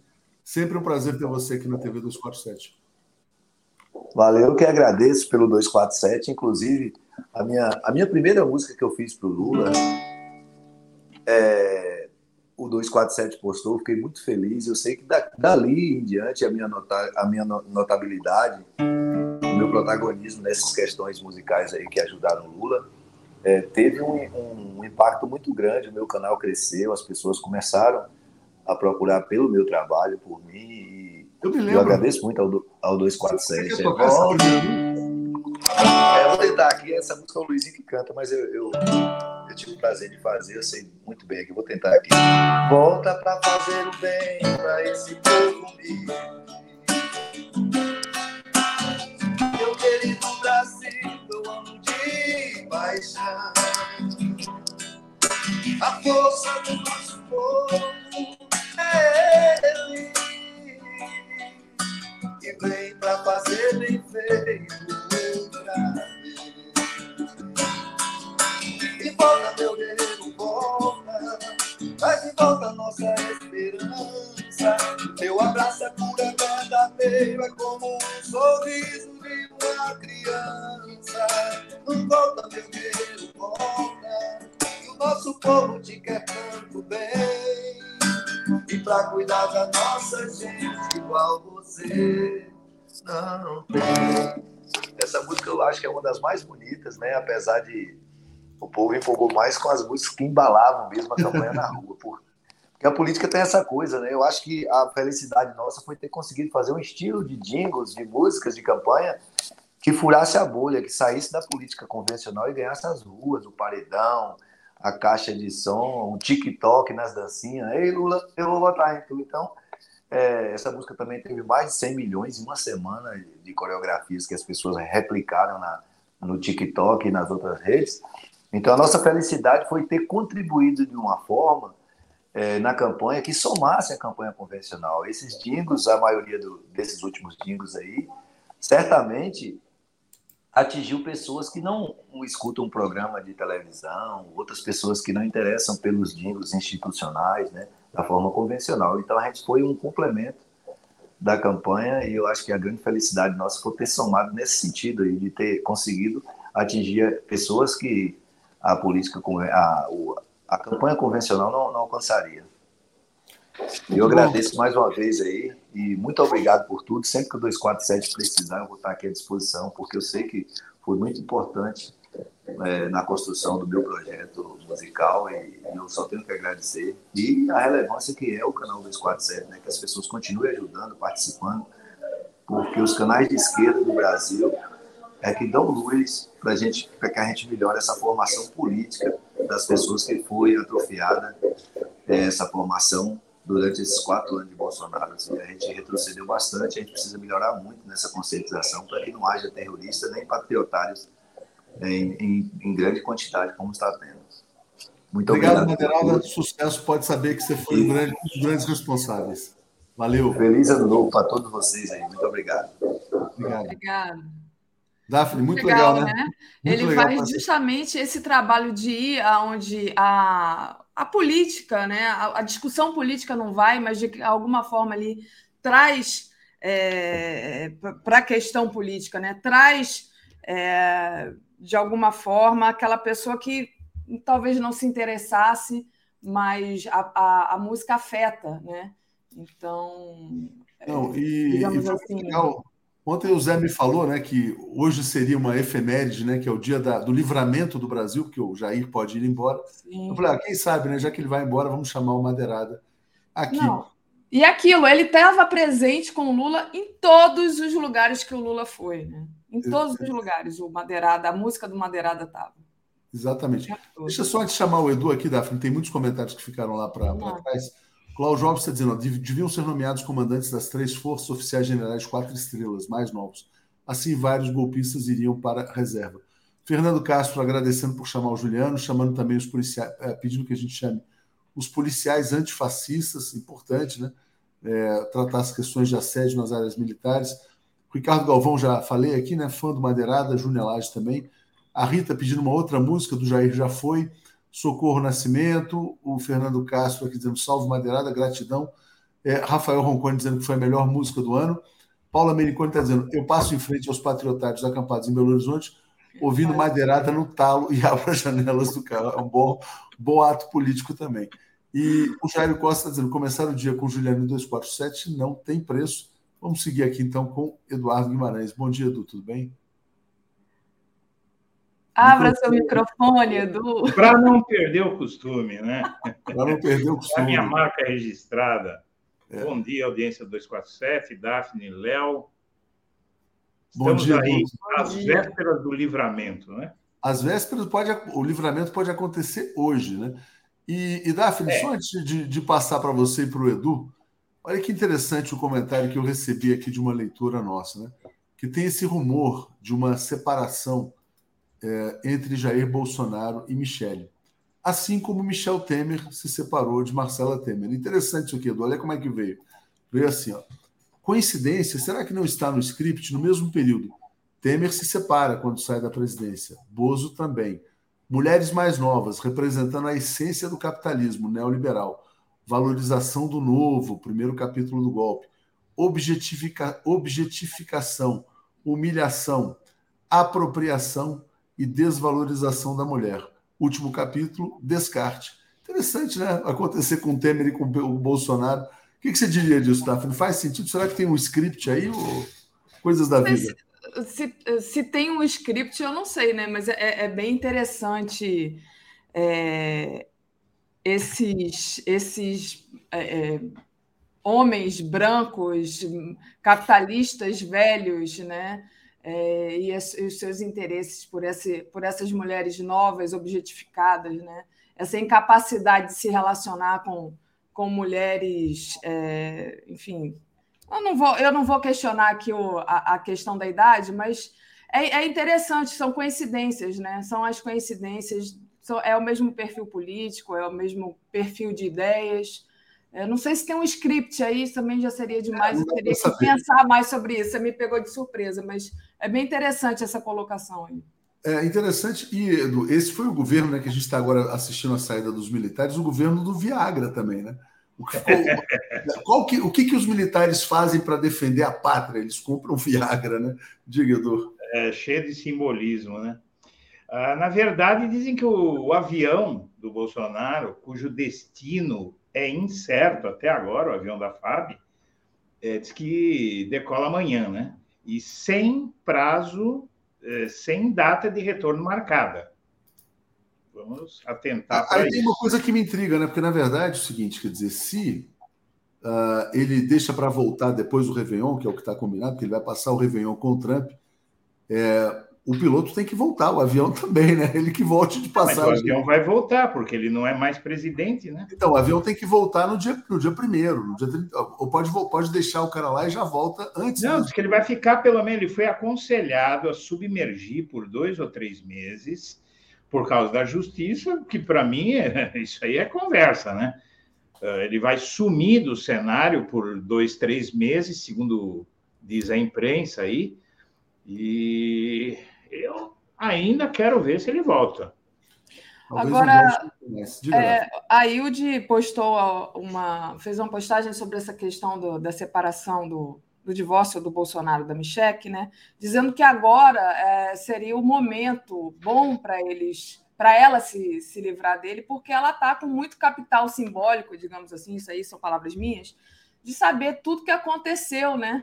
É, durante esse governo. Então, ela tem muita, digamos assim, capital, muita bala na agulha para poder negociar esse divórcio aí com o Bolsonaro. Tem uma ex-esposa causando aí, né? Exatamente. Não, ela tem, ela do, do Valdemar. Ela, essa ela... questão do, do projeto próprio, né? Que a ex-esposa do Bolsonaro, a como é que é o nome dela mesmo? A mãe do Jair Renan Ana também Cristina. tinha, parece. Ana, Ana Cristina. Cristina, exatamente.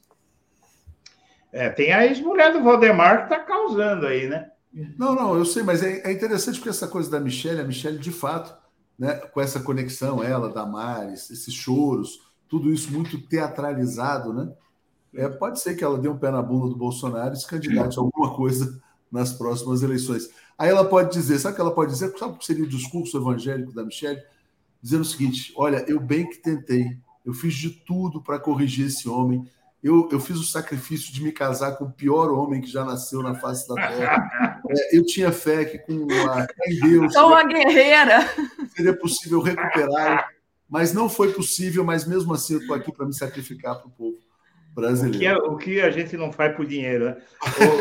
ô, Léo, só antes de você ir embora, uma, uma coisa. Você já viu quantas bombas foram achadas em Brasília até agora? Eu não vi um monte de suspeita de bomba, né? Mas bomba Sim. ou suspeita de bomba? É, Porque tinha uma mochila vazia também. Não, eu acho que foi a bomba mesmo. É bomba ah. mesmo. Tem é aqui, isso. ó. Vou dar uma olhada aqui. De, de, deixa, eu, deixa eu responder a Thelma aqui. Deixa eu sair, gente. Eu preciso sair. Eu vou deixar ah, vocês aqui. Valeu. Beleza, é, beleza. deixa eu responder a Thelma aqui, Edu. A, a Thelma diz que se programou para ir para a posse, mas infelizmente foi diagnosticada com câncer avançado, está em tratamento. Eita. Então, Thelma, desejo que você consiga é, combater é, essa doença terrível e desejo uma recuperação para você da melhor forma possível, né? A gente sabe que é muito sério isso, mas é, enfim, que você tenha força aí, que a gente precisa de você. Então, é, infelizmente, você não vai poder ir, né? Mas a gente está pedindo aqui para eu trazer um boné da posse para ela como recordação, desejando feliz ano novo a todos. Thelma, me manda um e-mail que eu com certeza vou trazer um boné assim e vou, se você não for aqui do Rio, se você for aqui do Rio até marco o encontro, levo para você. Se você não for aqui do Rio, eu envio para você pelo pelo correio. Manda um e-mail para mim em dafne.gmail.com ou então para o meu e-mail do 247, que é Dafne, como se escreve meu nome. Tá aqui, olha, meu nome, arroba brasil247.com.br. Você manda para mim que a gente. que eu trago sim esse boné para você, com certeza. Ô, Edu, aproveito. É, foram cinco denúncias de bomba para o esquadrão bomba só duas se confirmaram. Isso, são duas só, né? Aquelas duas que a gente noticiou né? largamente aqui. Ontem teve aquela mochila, mas na mochila só, haviam, só havia roupas, né? Provavelmente de algum alguma pessoa que está morando na rua e escondeu ali a mochila, é, que isso acontece muito, né? Então não foi, não era bomba, não era bomba não. O Euclides Novaes, é, ele disse, Bozo deve desposar a Damares, só Love. Está fazendo uma brincadeira aqui. E a Nilza Helena está dando parabéns para mim e para o dizendo que é sensível e é, a respeito do madeirada. O Jairo Costa começar o dia com Juliana e 247 não tem preço. É legal mesmo. Foi muito bom, né? Essa, essa música do Madeirada estava em todos os lugares. Mas essa questão das bombas, né, Edu, é, existe uma tensão é, muito grande, mas ainda bem né, que foram só duas e essas duas até agora já foram é, descobertas e contidas. Né? A é, Rita diz só, assim, né? Porque É muita bomba, duas é muito. Uma já seria. Não, é, é uma bomba, é para é, é se preocupar, claro, mas eu digo assim: ninguém saiu ferido, nada, foi nada grave. Ah, ainda bem que foi descoberto antes, e como disse o Marcelo Auler, né, foi descoberto porque eles comentaram isso alto, os caras são primários, né? Eles, eles comentaram, chegaram ao George Washington. E morreu não, pela boca, né? morreu pela boca. A Rita disse: Jair fugiu com medo do sigilo de 100 anos. Né? Essa questão do sigilo é outra discussão, né, gente? A gente sabe que existe aí uma série de empecilhos legais para abrir esses sigilos, mas ia ser muito legal é, se a gente soubesse tudo que está tá aí posto nesses sigilos do Bolsonaro, que colocou coisas pessoais da vida dele que não precisavam de sigilo, não é nenhuma questão do Estado brasileiro, né? É, mas, enfim, é, Edu, queria começar com você. A gente é, tem, tem aí, aqui aí num tempo para conversar, mas eu queria começar com você falando dessa ida do Bolsonaro. Quer dizer, o Bolsonaro desistiu de é, botar fogo, botar lenha na fogueira, né? Ele está calado e agora vai embora. Como é que você vê essa. Você acha que o Bolsonaro está fugindo, finalmente, como disse aqui a Rita? Eu, eu vejo, eu acho que nem o Bolsonaro sabe se vai fugir, mas há algumas, algumas dicas. Primeiro, ele está viajando sem data de volta. Segundo, os, uh, ele foi aconselhado a submergir. Uh, terceiro, a gente ainda nem sabe como vai ser a posse. Quarto, o Bolsonaro ele já tem com essa questão do silêncio e de algumas palavras que ele que ele andou proferindo, né? Uh, um, um estímulo aos atos que está muito bem qualificado. Ou seja, a responsabilidade do Bolsonaro por tudo que está acontecendo no país, isso pode muito bem acelerar a questão, porque veja bem, qual foi a principal marca do Bolsonaro ao longo desses quatro anos? Foi a tentativa, na tentativa de obstrução da justiça. Ele passou quatro anos tentando obstruir a justiça de todas as formas. Qual é a única causa que gera, por exemplo, uma prisão preventiva de alguém que está respondendo a uma ação criminal. É justamente a tentativa de obstrução da justiça. E ninguém imagina que o Bolsonaro, quer dizer, para ele é como obstruir a justiça, para ele é como respirar. Não é? Então, eh, de qualquer forma, ele no Brasil, se não houver fuga, ele vai tentar obstruir a justiça de qualquer jeito e já tem é, esses fatos, esse poder dele, porque, Daphne, está muito claro, eu acho que não há quem discorde disso, inclusive e sobretudo no judiciário, não é? e acima de tudo isso no STF, o entendimento de que o Bolsonaro é responsável por toda essa desgraceira que está acontecendo no país. Tá? Ele está estimulando, ele está é, incentivando, ele está facilitando, ele está agindo de todas as formas para criar esse caos que nós estamos vendo no país, que é uma coisa inédita. Não é? Esse, essa gente cometendo esses atos que a gente já viu, tudo isso, a responsabilidade dele é clara. É, e, e a gente não pode se esquecer de que a partir de, do próximo dia primeiro, qualquer juiz de primeira instância pode mandar recolhê-lo. Né? Então, eu acho que a possibilidade de fuga dele é muito mais do que real. Eu acho que os Estados Unidos e essa anunciada submersão do Bolsonaro após a chegada nos Estados Unidos, isso sem sombra de dúvida pode facilitar, porque evidentemente nos Estados Unidos ele não ia conseguir guarida, pelo menos sob esse governo atual do Joe Biden. Agora, Estados Unidos pode ser um trampolim para outros lugares, né? Então, eu, eu acho que a possibilidade de fuga desse cara é muito grande, porque eu vejo cada vez mais difícil ele ficar fora da cadeia, a menos que surja uma chantagem. Se os militares falarem, olha, tenho nada a ver com isso, Bolsonaro vai ser preso rapidamente, viu? Agora, Agora você acha que os filhos dele vão fugir junto com ele? Porque eles têm, eles têm foro, né? É todos eles. Eu acho que só a Michelle lá que talvez é, possa escapar, né, de alguma maneira, de, um, de uma prisão, alguma coisa assim e tal. Mas uh, os filhos, a começar pelo Carlos, né, que não, não tem foro. Os outros têm é. foro. Né? O Carlos não tem foro. Quer dizer, é, diz que a é, a principal preocupação do Bolsonaro é o filho, que quer dizer, a principal preocupação do Bolsonaro é o Bolsonaro, né? Mas uh, o filho dele também, né? não é verdade?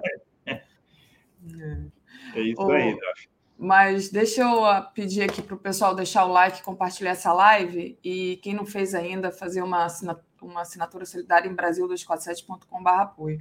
Agradecer aqui ao querido Cláudio Alves que diz: Marcela Temer é diferente da Michelle, que é a primeira visivelmente, é só uma profissional.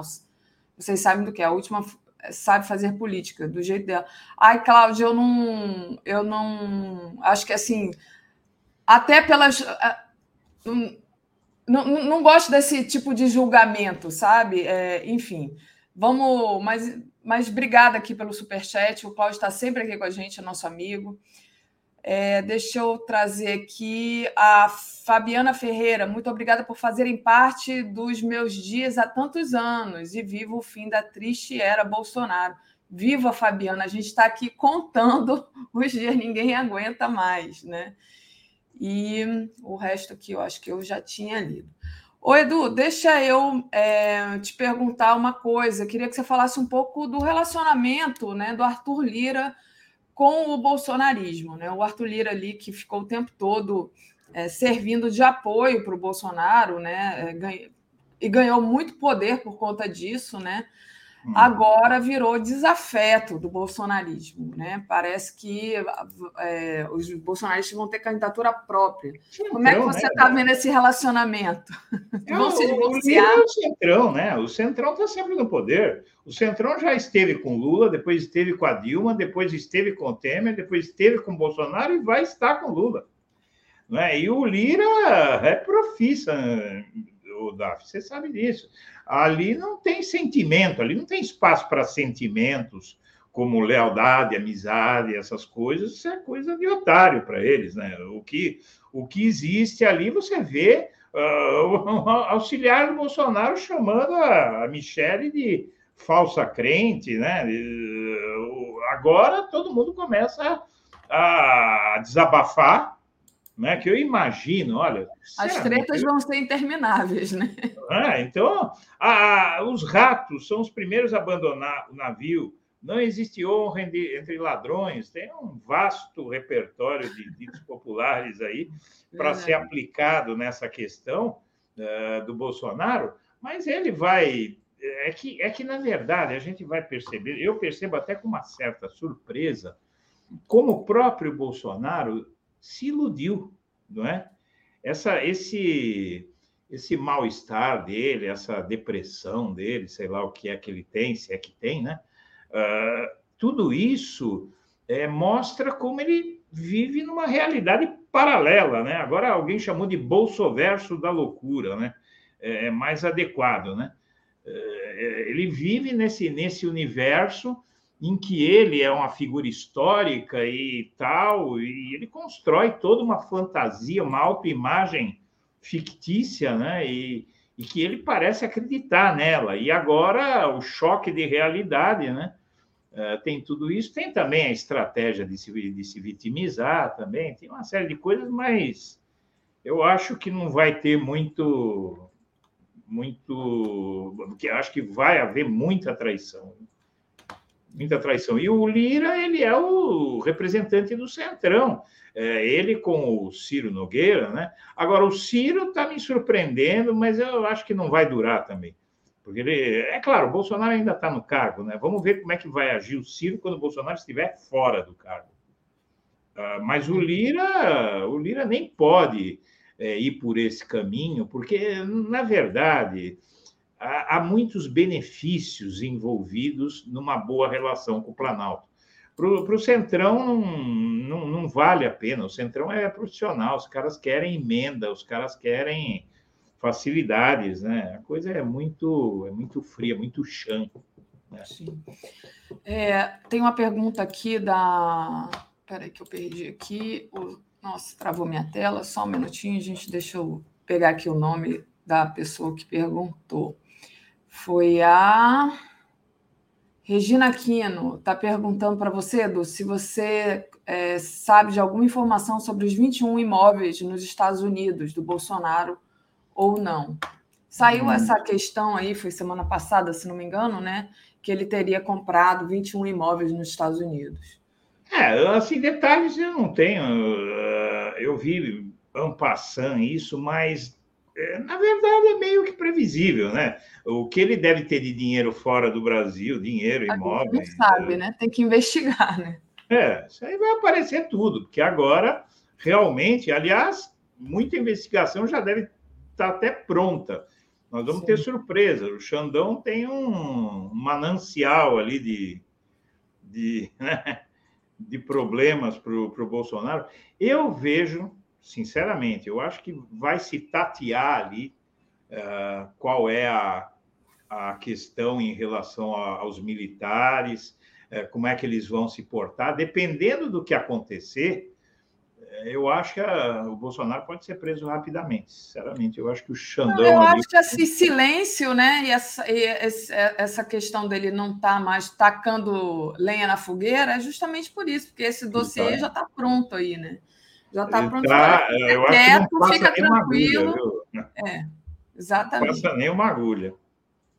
É, vamos lá, deixa eu te perguntar uma outra questão aqui, né? Porque, como você disse, né? Agora vai estar tá na hora de todo mundo largar a mão de todo mundo, né? Se a esquerda, quando o Lula foi preso, tinha aquele lema, né? Ninguém larga a mão de ninguém. De ninguém. Agora a direita não usa nada parecido com isso. Está todo mundo largando a mão de todo mundo, né? E tem a, a questão aí desse é, desse terrorista. Chamar de empresário terrorista, não, é terrorista mesmo. Né? Terrorista. Né? É, eles estão rifando, cara, e inclusive estão inventando de que é, tudo que está acontecendo aí é alguma coisa planejada pela esquerda, porque eles são pessoas de bem, eles não fazem nenhum ato violento, etc, etc, etc. É, você viu que o sujeito está fazendo curso de sniper, acharam um tripé para apoiar. Não, é grave. É, parece, olha, sinceramente, a gente vê é, como é que uma nação. Nós estamos tendo um curso ao vivo e a cores de como é que uma nação mergulha no caos.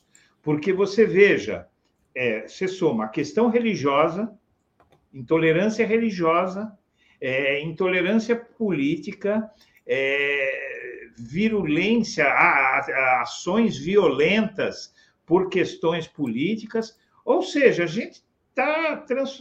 esse país está sendo transformado, não é nem no... em um dos países como Estados Unidos, Europa, que tem problemas de terrorismo, nós estamos nos transformando no Iraque. Né? Nós estamos nos transformando num, num, num país, eh, num país eh, conflagrado. Agora nós vamos ter um governo de verdade, mas eu acho que se não houver. Eh, veja bem, eu, eu, eu, eu entendo que a prisão do Bolsonaro imprescindível, não é vingança. Não, tem que ser didático, né? Tem que ser didático. Se não fizer isso, por exemplo, eu ouvi uma conversa, Daphne, eu ouvi, não, está na mídia aí, essa conversa, de que vão esperar que os patriotários se cansem e vão e, e fechem os acampamentos. Poxa, mas o império da lei? Como é que fica? Tem lei ou não tem lei aqui? Entendeu? Porque é contra a lei. Não há lei que ampare, pelo, pelo contrário, há, há um, uma avalanche, uma montanha de leis que criminalizam o que eles estão fazendo, por todas as formas, inclusive a nova lei de segurança nacional dos pleitos deles. Então, se você concede a um setor da sociedade licença para matar, por assim dizer, não é? ou para golpear, para fazer o que quiser, licença para delinquir, ninguém coloca é, esse diabo de volta no, na caixa. Esse cara, né, esse George Washington, que estava fazendo curso de sniper, quer dizer, ele queria. Para matar quem? Para matar quem, exatamente, né? Para que, que você quer um sniper, né? Mas nós sabemos qual, qual, é a finalidade. É, nós sabemos. Então, é, é muito grave, né? Esse cara, enfim, ele não. Ele é um perigo, né? E aí eu fico perguntando, né? É, é, como eu, eu, fico pensando, né? Como ele é primário também, por tudo, da maneira como ele foi preso, né? Como ele é desleixado e tudo, fazendo curso de sniper agora para tentar alvejar o Lula a, daqui a três dias, né? Não ia dar tempo dele ser um bom sniper, né? Então, assim, só para ver o primarismo do negócio, né? A gente tem que também é, trazer um pouco de, de, de, análise fria, né? Eles são muito desorganizados nesse sentido. São organizados com porque tem toda uma fonte de, de dinheiro, de, de patrocínio, etc, etc, mas eles são muito primários. A Rita Cássia Conceição diz: Edu, a possibilidade do Bozo continuar controlando a gadaiada nos Estados Unidos através das redes sociais sobre assessoria do Alan Santos? Do Alan possibilidade Santos. total. Eu só acho é, que é, ele não vai fazer isso. Assim como ele não estava fazendo aqui, ele não vai fazer lá, é, porque ele vai, ele vai medir a temperatura. Ele está indo embora do Brasil para medir a temperatura. A gente sabe disso.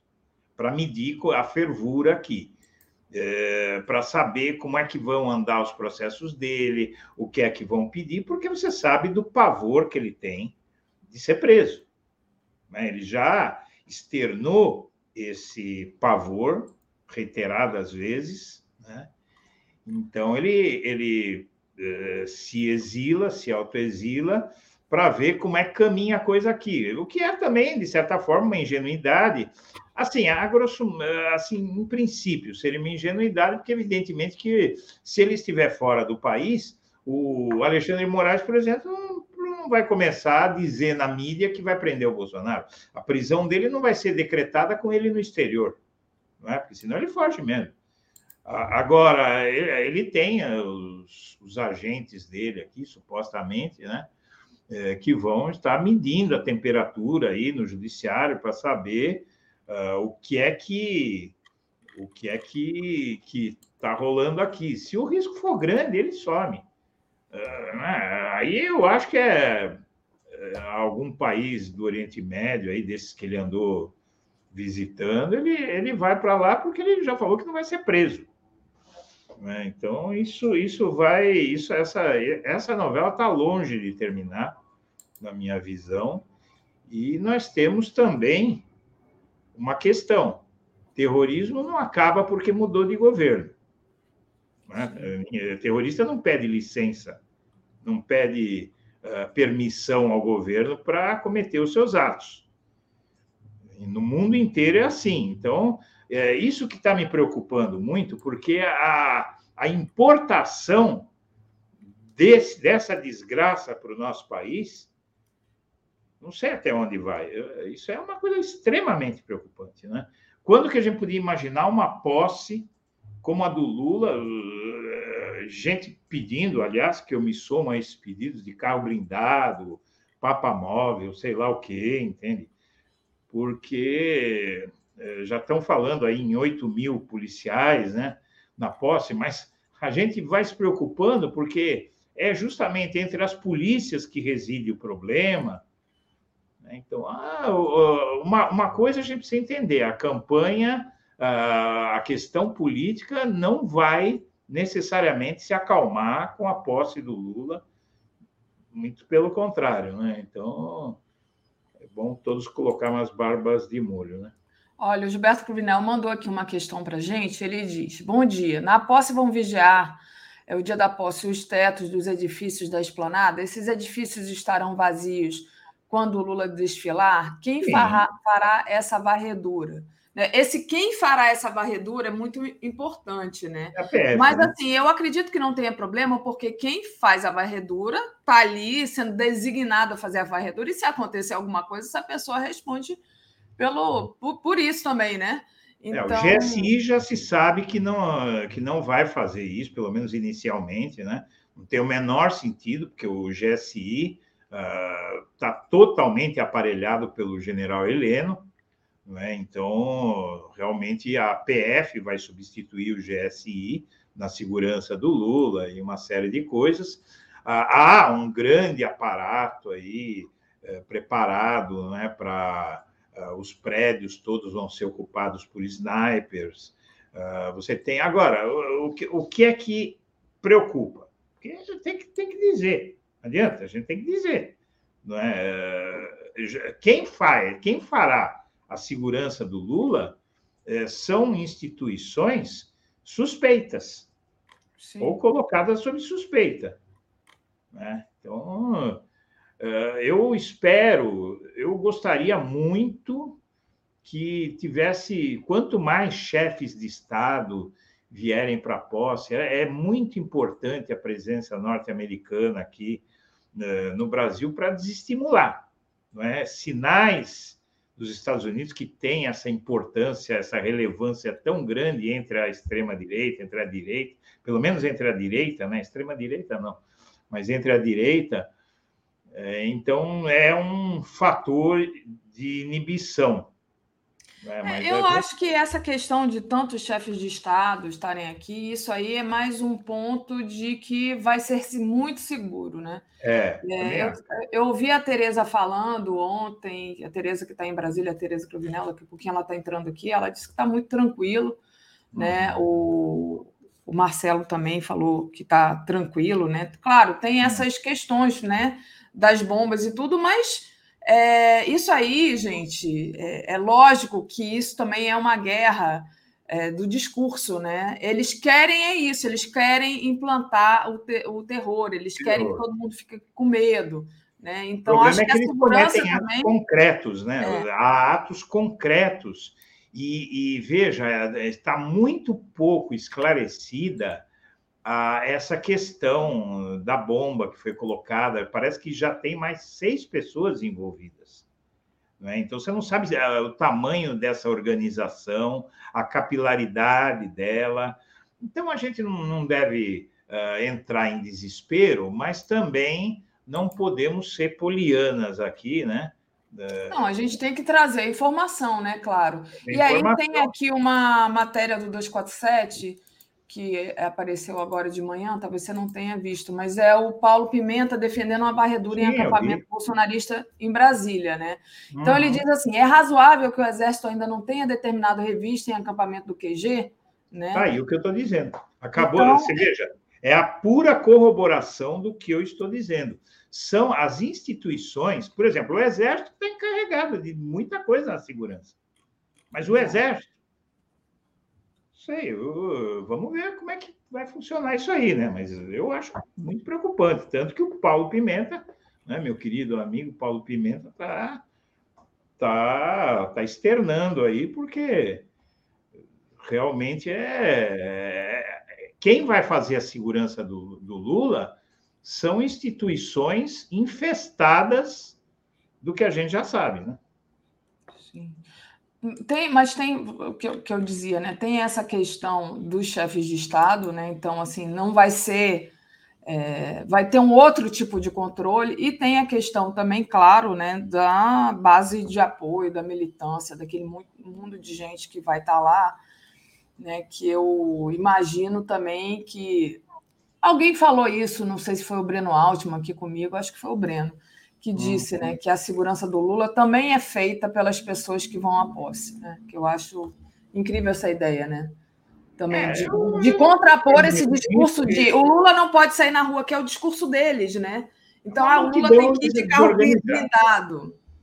É, que é uma multidão desorganizada, isso não, não ajuda, isso atrapalha, ainda que as pessoas não tenham essa intenção, mas você sabe que é muito mais difícil porque facilita a infiltração. Quanto mais gente, é uma posse gigantesca. Estamos falando aí 300 mil pessoas, pelo menos é o que está sendo ventilado. Não é? é quer dizer, uh, fica muito mais fácil de você se misturar, tal. Uh, eu, eu não acredito que uh, a militância vai servir de anteparo, não é? São pessoas sem treinamento, vão estar lá em catarse pelo momento que o país está vivendo. Não tem menor lógica para mim isso. mas o, o, o que precisa é de, de profissionais realmente é, e, e, fazer uma triagem, né? Eu acho que isso a gente não precisa explicar, porque eles sabem muito me melhor que a gente. Eu não estou pretendendo dar conselho nenhum, uh, porque eu não tenho conhecimentos para isso, mas, a grosso modo, o que a gente pode uh, entender é que é preciso fazer uma triagem de quem vai estar nessa segurança, a maior triagem possível, porque as instituições que farão de fato a segurança, com, com técnica, não é? com, uh, com todos os, os, recursos que tem, é, são instituições complicadas. Então, mas vamos, vamos, estamos aí, a gente é, não é? Essa eleição foi disputada para ganhar, todo mundo sabendo qual, quais seriam os problemas, é, né? ainda que estejamos sendo surpreendidos, né? Eu, Não, mas eu acho que é isso, né? É nesse, nesse sentido, né? A gente sabe que a guerra para botar esses fascistas de volta para dentro do esgoto que eles saíram é dura, mas não a gente agora, né? Há três dias, né? Para chegar o dia primeiro, que é o dia que o Lula vai estar tá é, devidamente empossado, a gente não pode desistir. Vou aproveitar e ler aqui o Corda Bamba. Gente, vai ser lindo. Praça de alimentação, local para crianças e portadores de necessidades especiais. Vai ser linda a festa. Ontem a Janja soltou ali uma, uma animação, mais ou menos, né, para a gente ter ideia de como vai ser. É, foram vários vídeos na internet também de, dos artistas e tudo. E estão programando uma festa linda, né? É, eu acho que, que a gente não pode, tem que denunciar aqui a gravidade do crime que comete esses bolsonaristas ainda aí, né? O cara fazendo curso de sniper, a quantidade de, de armas que foi apreendidas, a gente tem que trazer isso, mas tem que trazer o outro lado também, né? Que vai ser uma festa bonita, muita gente está sendo esperada, as pessoas esperaram muito isso, né? A gente sofreu aqui. É, não, não vou dizer nem quatro anos, eu vou dizer seis anos, né? Porque desde, desde 2016 é, eu, pelo menos, estou sofrendo muito. Então, e tem gente que está sofrendo muito mais do que eu, né? Um brasileiro que está lá lutando para se alimentar, é muito sofrimento, né? Gente que perdeu direitos, etc, etc, etc. Então, acho que o brasileiro, de alguma forma, está esperando muito por isso, né? Muito mesmo. É, agora, realmente não, não tem o que fazer. Temos que ir aí para essa para esse momento histórico, né? É, o, que, o que eu acho que facilita muito a, a posse é a questão da, da grande quantidade de chefes de Estado que vem. Né? E os Estados Unidos vão mandar um contingente grande e tal. Agora, precisaria de alguma figura icônica, né? Eu esperava que viesse a Kamala Harris, mas não, não sei se, se vem. Até onde eu sei, não, uh, sumiu essa, essa questão se ela vem. O ideal seria o Biden, mas também com o país como está, não, não, não é muito, não deve ser muito convidativo para mandarem figuras muito, muito mais importantes. Não sei se você sabe se tem alguma a... Quem que vai ser o representante americano aqui? É, eu acho é... que a vice não, não vai... A Tereza tinha falado que talvez fosse a Câmara, mas... É... Deixa eu dar uma... Porque sumiu esse negócio da Câmara, né? É, sumiu. É, isso, isso uh, veja, é, é, um, é um, uma coisa que a gente precisa refletir por quê, né? Porque, é, porque o ideal seria realmente, neste quadro político. Vai vir a Deb Alland, nomeada para, para a Secretaria do Interior dos Estados Unidos, né? Parece é. que é isso. Essa é. Deb Alland, é, que vai liderar a delegação norte-americana que comparecerá à posse do presidente eleito. É, então... Já é uma, uma comitiva grande, né? Fecharam um hotel né, inteiro né, em Brasília. Isso. Parece que tem centenas de pessoas nessa comitiva, é isso mesmo? É, é, tem uma lista aqui de pessoas, eu posso é, ler para vocês, mas é bastante gente, né? É, Enfim, ninguém assim que a gente conheça, tipo a Kamala Harris, né? Mas tem uma lista, é bastante gente, sim, vem uma comitiva.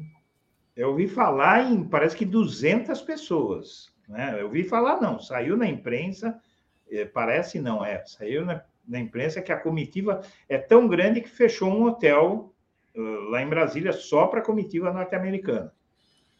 E... O mais importante é essa Debbie Allen, secretária do Departamento Interior, Douglas Conef, encarregado de negócios, Juan Gonzalez, assistente especial do presidente e é, diretor Esses já sênior. tiveram aqui, né?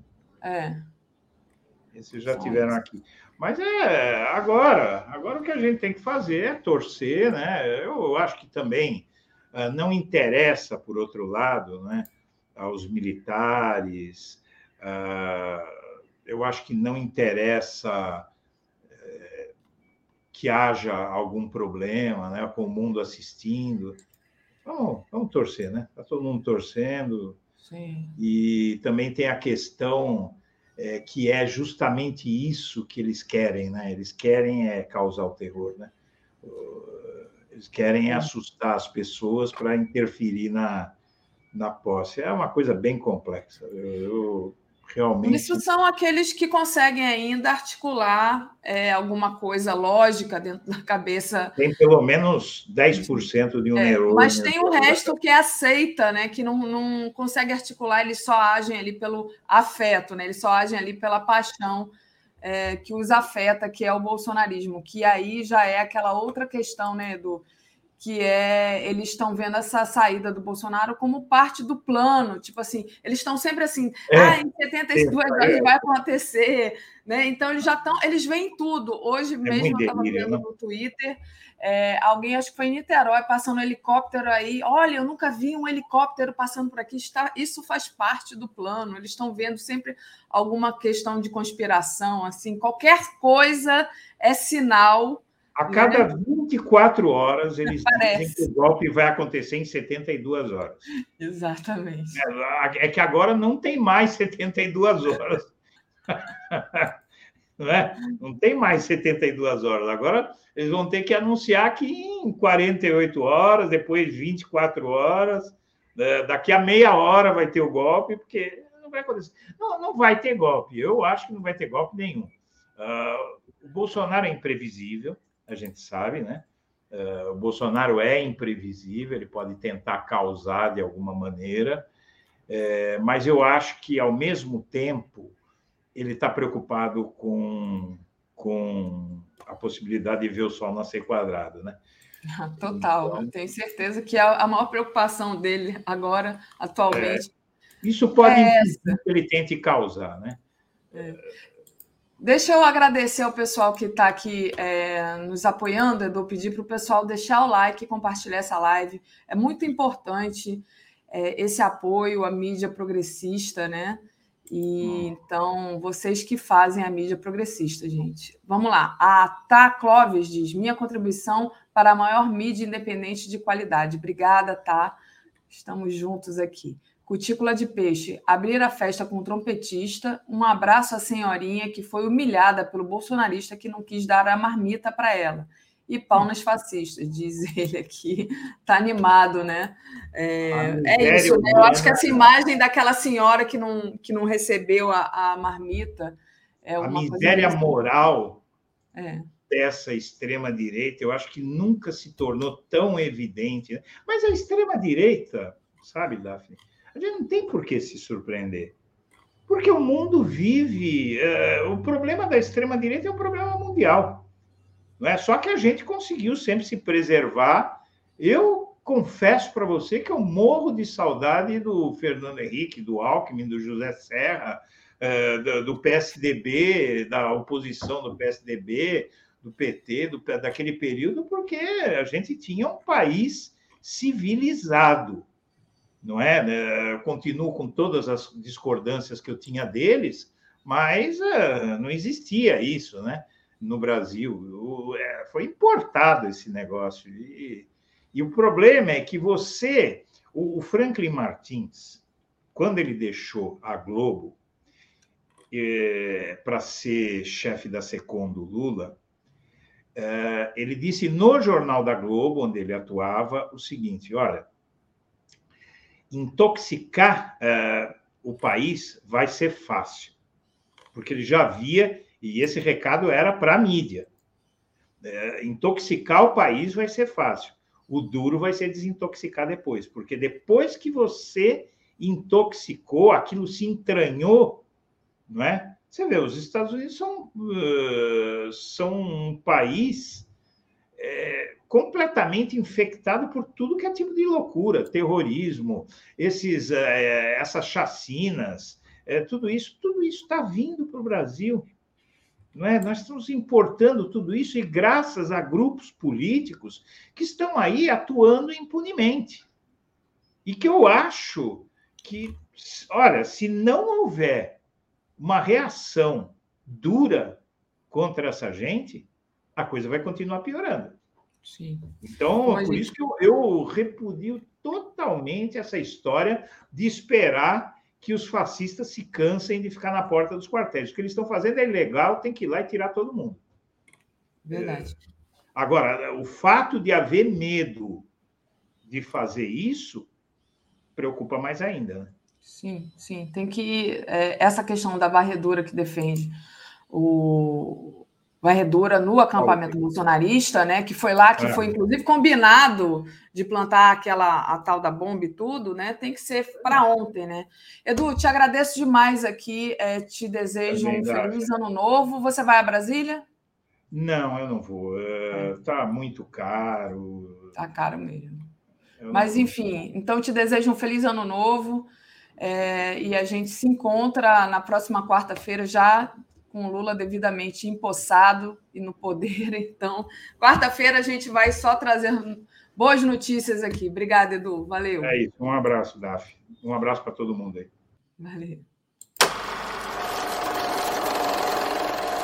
Comentário de Tereza Cruvinel. Bom dia, Tereza. Tudo bem?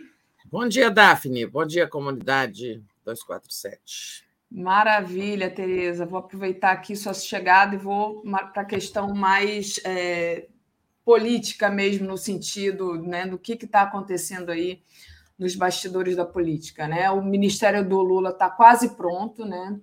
É, esse anúncio dos 16 ministros que faltam pode, pode acontecer hoje ou amanhã. E é, a questão Marina, Tebet, me parece, já está aí é, resolvida. Né? É, apesar de vários comentários contras e a favor que a gente acaba vendo aqui de, de gente importante, né, que analisa política. Como é que está a expectativa para esses ministros que ainda faltam serem anunciados, Tereza? Pois é, é, Daphne, acho que agora, embora falte pouco, o Lula ainda tem uns, uns quebra-cabeças ali. Eu acho que não vai sair hoje, não, o anúncio dos 16 que faltam eu acho, anúncio oficial, né? Eu acho que isso vai sair amanhã. É, por quê? Olha só.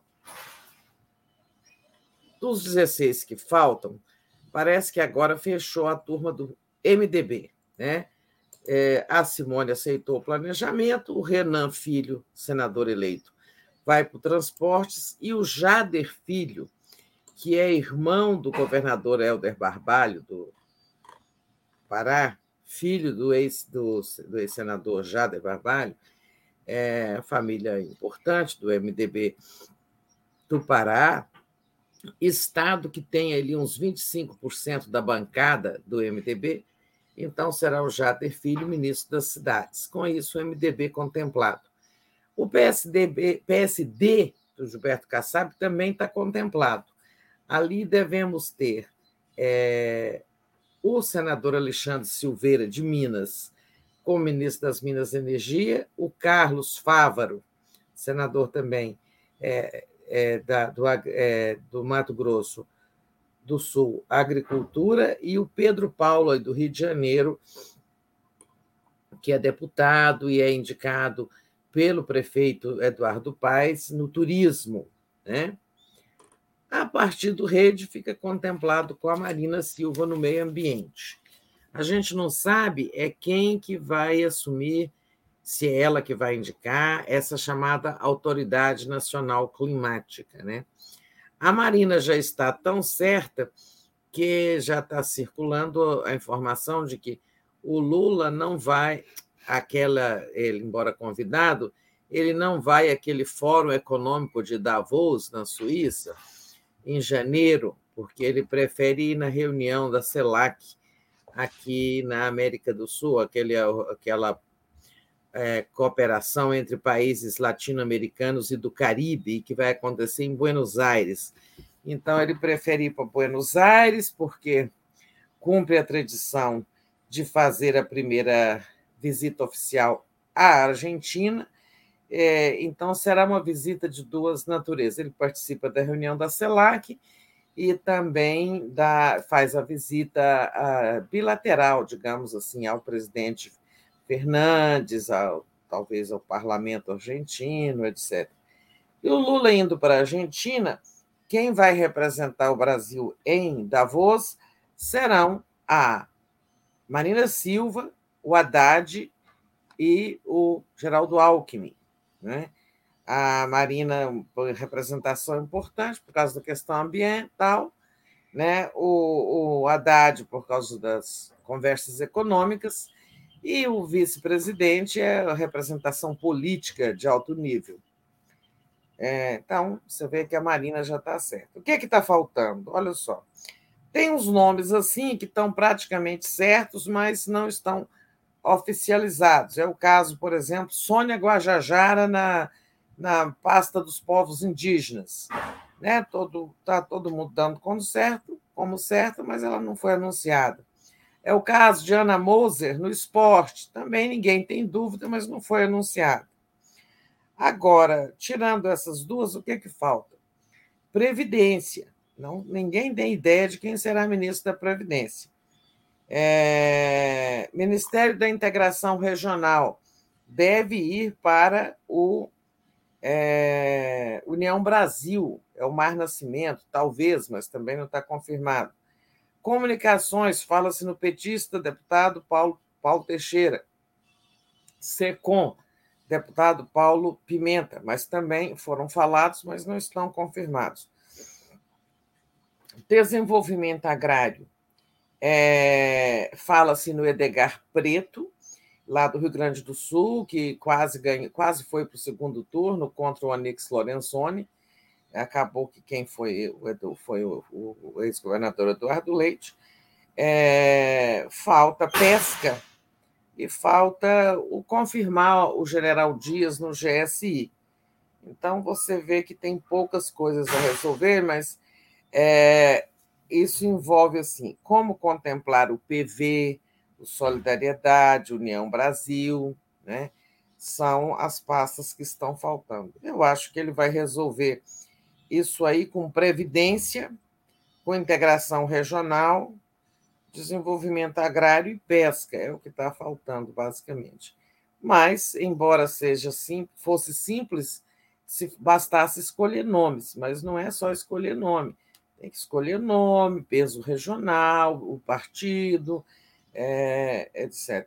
Mas eu acho que amanhã, no máximo, nós teremos essa confirmação. Né? É, o Lula fez bem em fazendo por partes, porque, olha, os primeiros ministros, aqueles cinco primeiros que ele indicou, estão em franca atividade há alguns dias, né, Daphne? Há alguns dias, o ministro da Justiça, Flávio Dino, trabalha como ministro informal nessa questão de segurança, de preparativos da posse e outros assuntos. Há alguns dias, o ministro das Relações Exteriores, é, Mauro Vieira, já atua como, como chanceler, ajudando aí nessas relações internacionais, inclusive na questão de convidados. Aliás, você falava em convidados, você estava certa, é, é, era aquela lista que você citou, mesmo Contado, ali na conversa, é, na conversa com o, o, o Eduardo, uhum. é, aquela delegação que você citou é a que vem representar o governo americano. Aí o Eduardo disse: não, mas esses já vieram. Não sei se já vieram, se já se vieram, não vieram, mas é. é eu é não vi que já vieram, eu vi que vem. É, mas é ele. Acho que ele é que se confundiu, você estava certo. É, e há alguns dias também o ministro da Defesa trabalha como ministro, que é, é, negociando com os militares, aí nós vamos até falar de, desse assunto, tem uma crise aí hoje com a Marinha, uma crise, mas um mal-estar. É, há alguns dias também o Rui Costa trabalha como ministro. É, foram os cinco primeiros que ele indicou.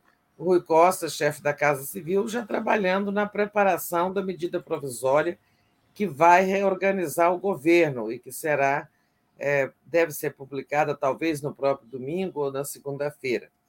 Então, assim, esse método do Lula, muita gente fala, por que, que não anunciou tudo de uma vez? Não, ele. E o Haddad, né, que também já atua, o quinto daquela primeira leve é o Haddad, que também já está aí em francas e abertas negociações sobre questões econômicas, inclusive com o atual governo, para discutir medidas, né? É, medidas que podem ou não podem, devem ou não devem ser tomadas pelo atual governo. Então, ele negocia lá com a equipe do Paulo Guedes.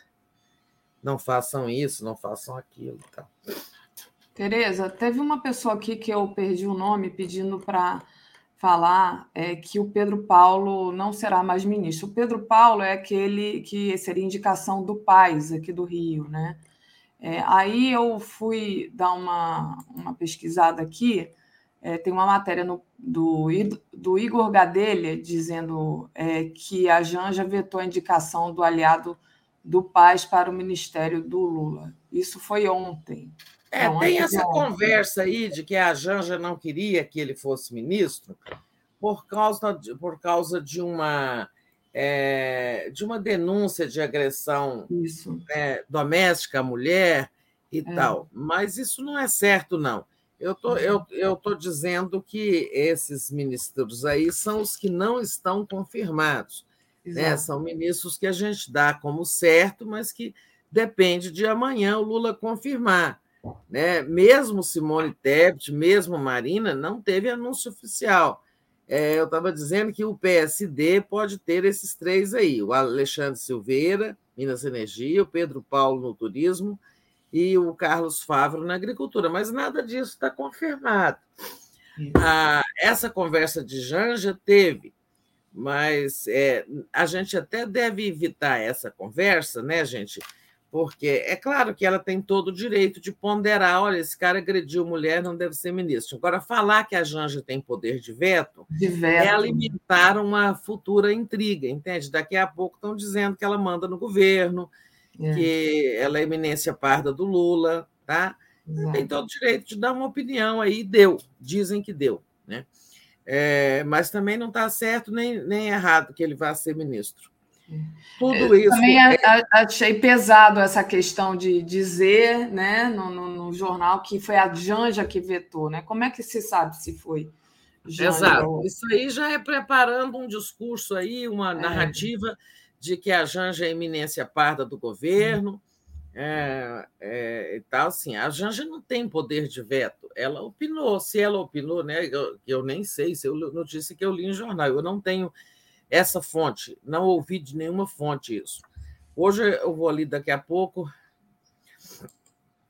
É, eu pretendo ir lá ali daqui a pouco. Quer dizer, hoje eu pretendo ir bastante lá no, lá no Centro Cultural Banco do Brasil apurar umas coisas, assim, inclusive é, ver se esses ministros não vão sair amanhã. Mas vamos em frente. É, então, eu acho assim, o meu raciocínio onde eu estava, só para fechar, é que o Lula fez bem em ad, divulgando por partes, porque primeiro ele fez cinco ministros que precisavam começar a trabalhar, que foram aqueles primeiros cinco: Rui Costa, Haddad, Mauro Vieira, Zé Múcio eh, e Flávio Dino. Né? Esses cinco, o coração do governo.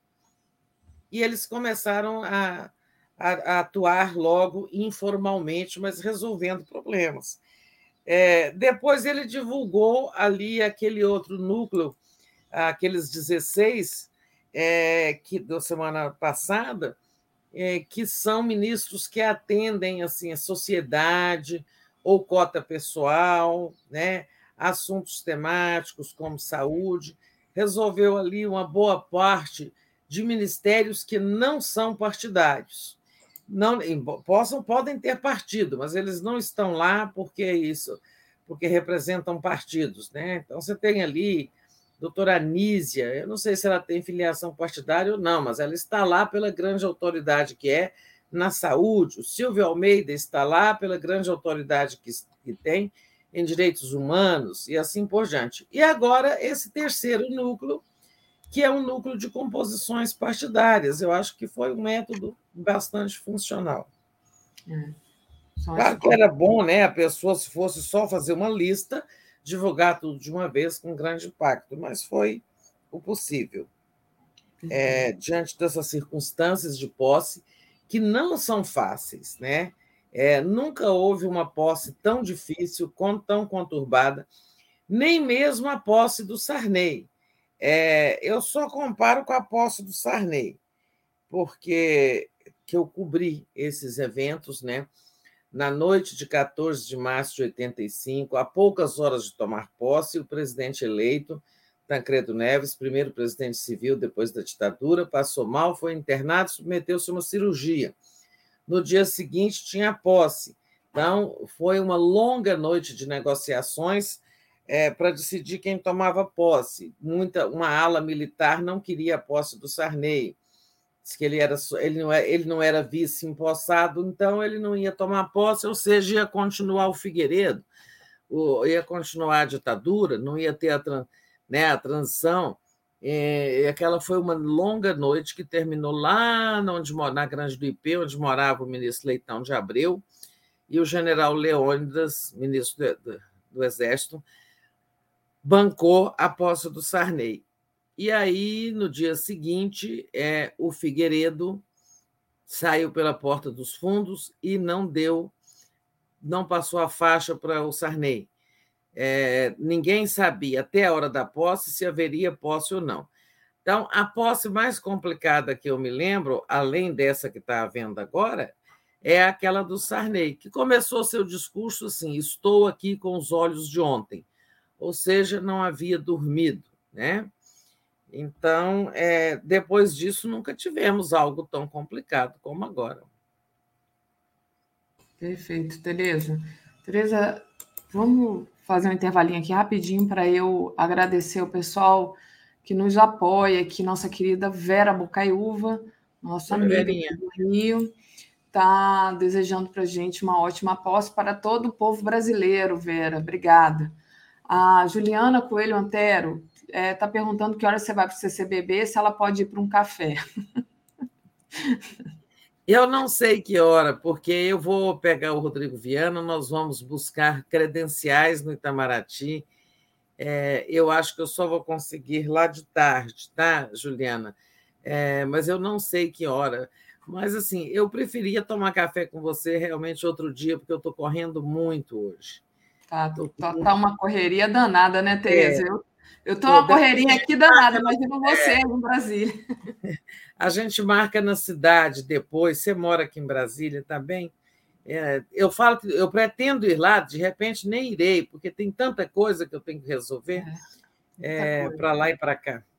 Tá uma correria danada, gente. Vocês não imaginam a correria que a gente está. Imagina a Tereza. Eu não estou tá conseguindo escrever uma linha, porque não está dando tempo. E hoje eu quero escrever um artigo.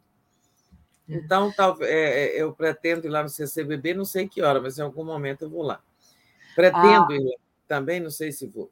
Vamos em frente, Daphne. O Eduardo Lira faz uma pergunta. Marília Arraes, Ministério pelo Solidariedade, tem chances? Ele pergunta.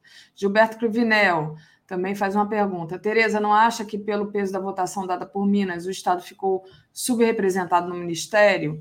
Corda Bamba, Povo de Brasília, quem estiver aqui dia 29 de, de dezembro, às 17 horas, na rodoviária do Plano Piloto Bandeiraço da Vitória. Bora. Então, dia 29, amanhã, né? É. 17 horas, em volta, é, na rodoviária, desculpa, do Plano Piloto.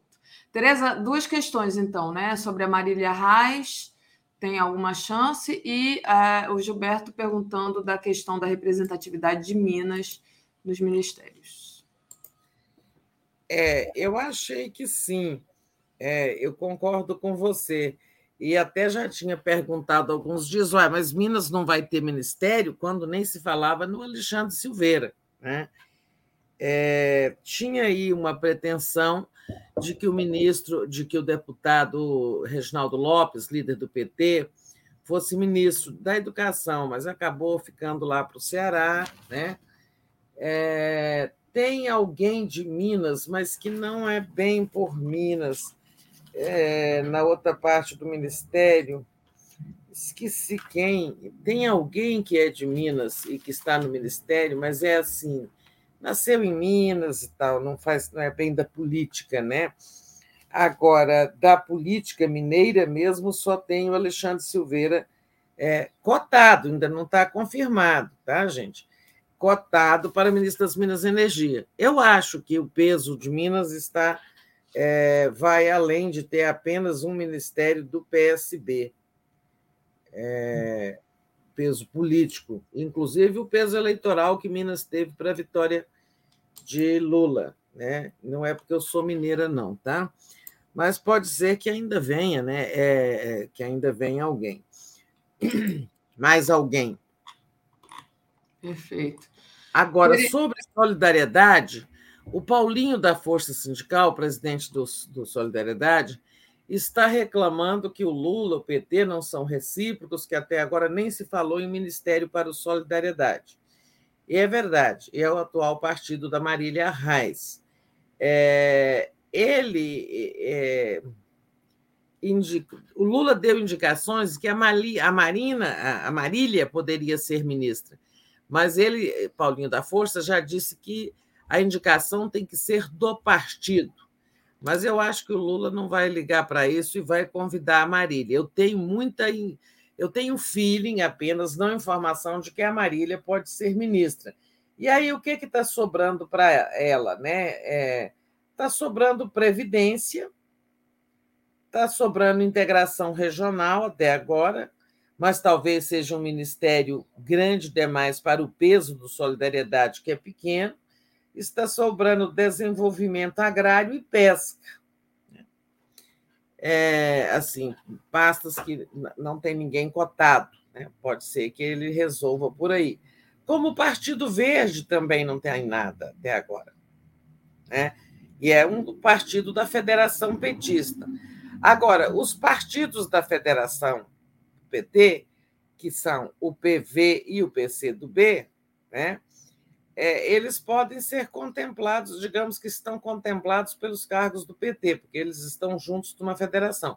Mas o PCdoB, que é da federação, ganhou um ministério próprio. E isso faz pensar que o PV também vai querer o seu. Né?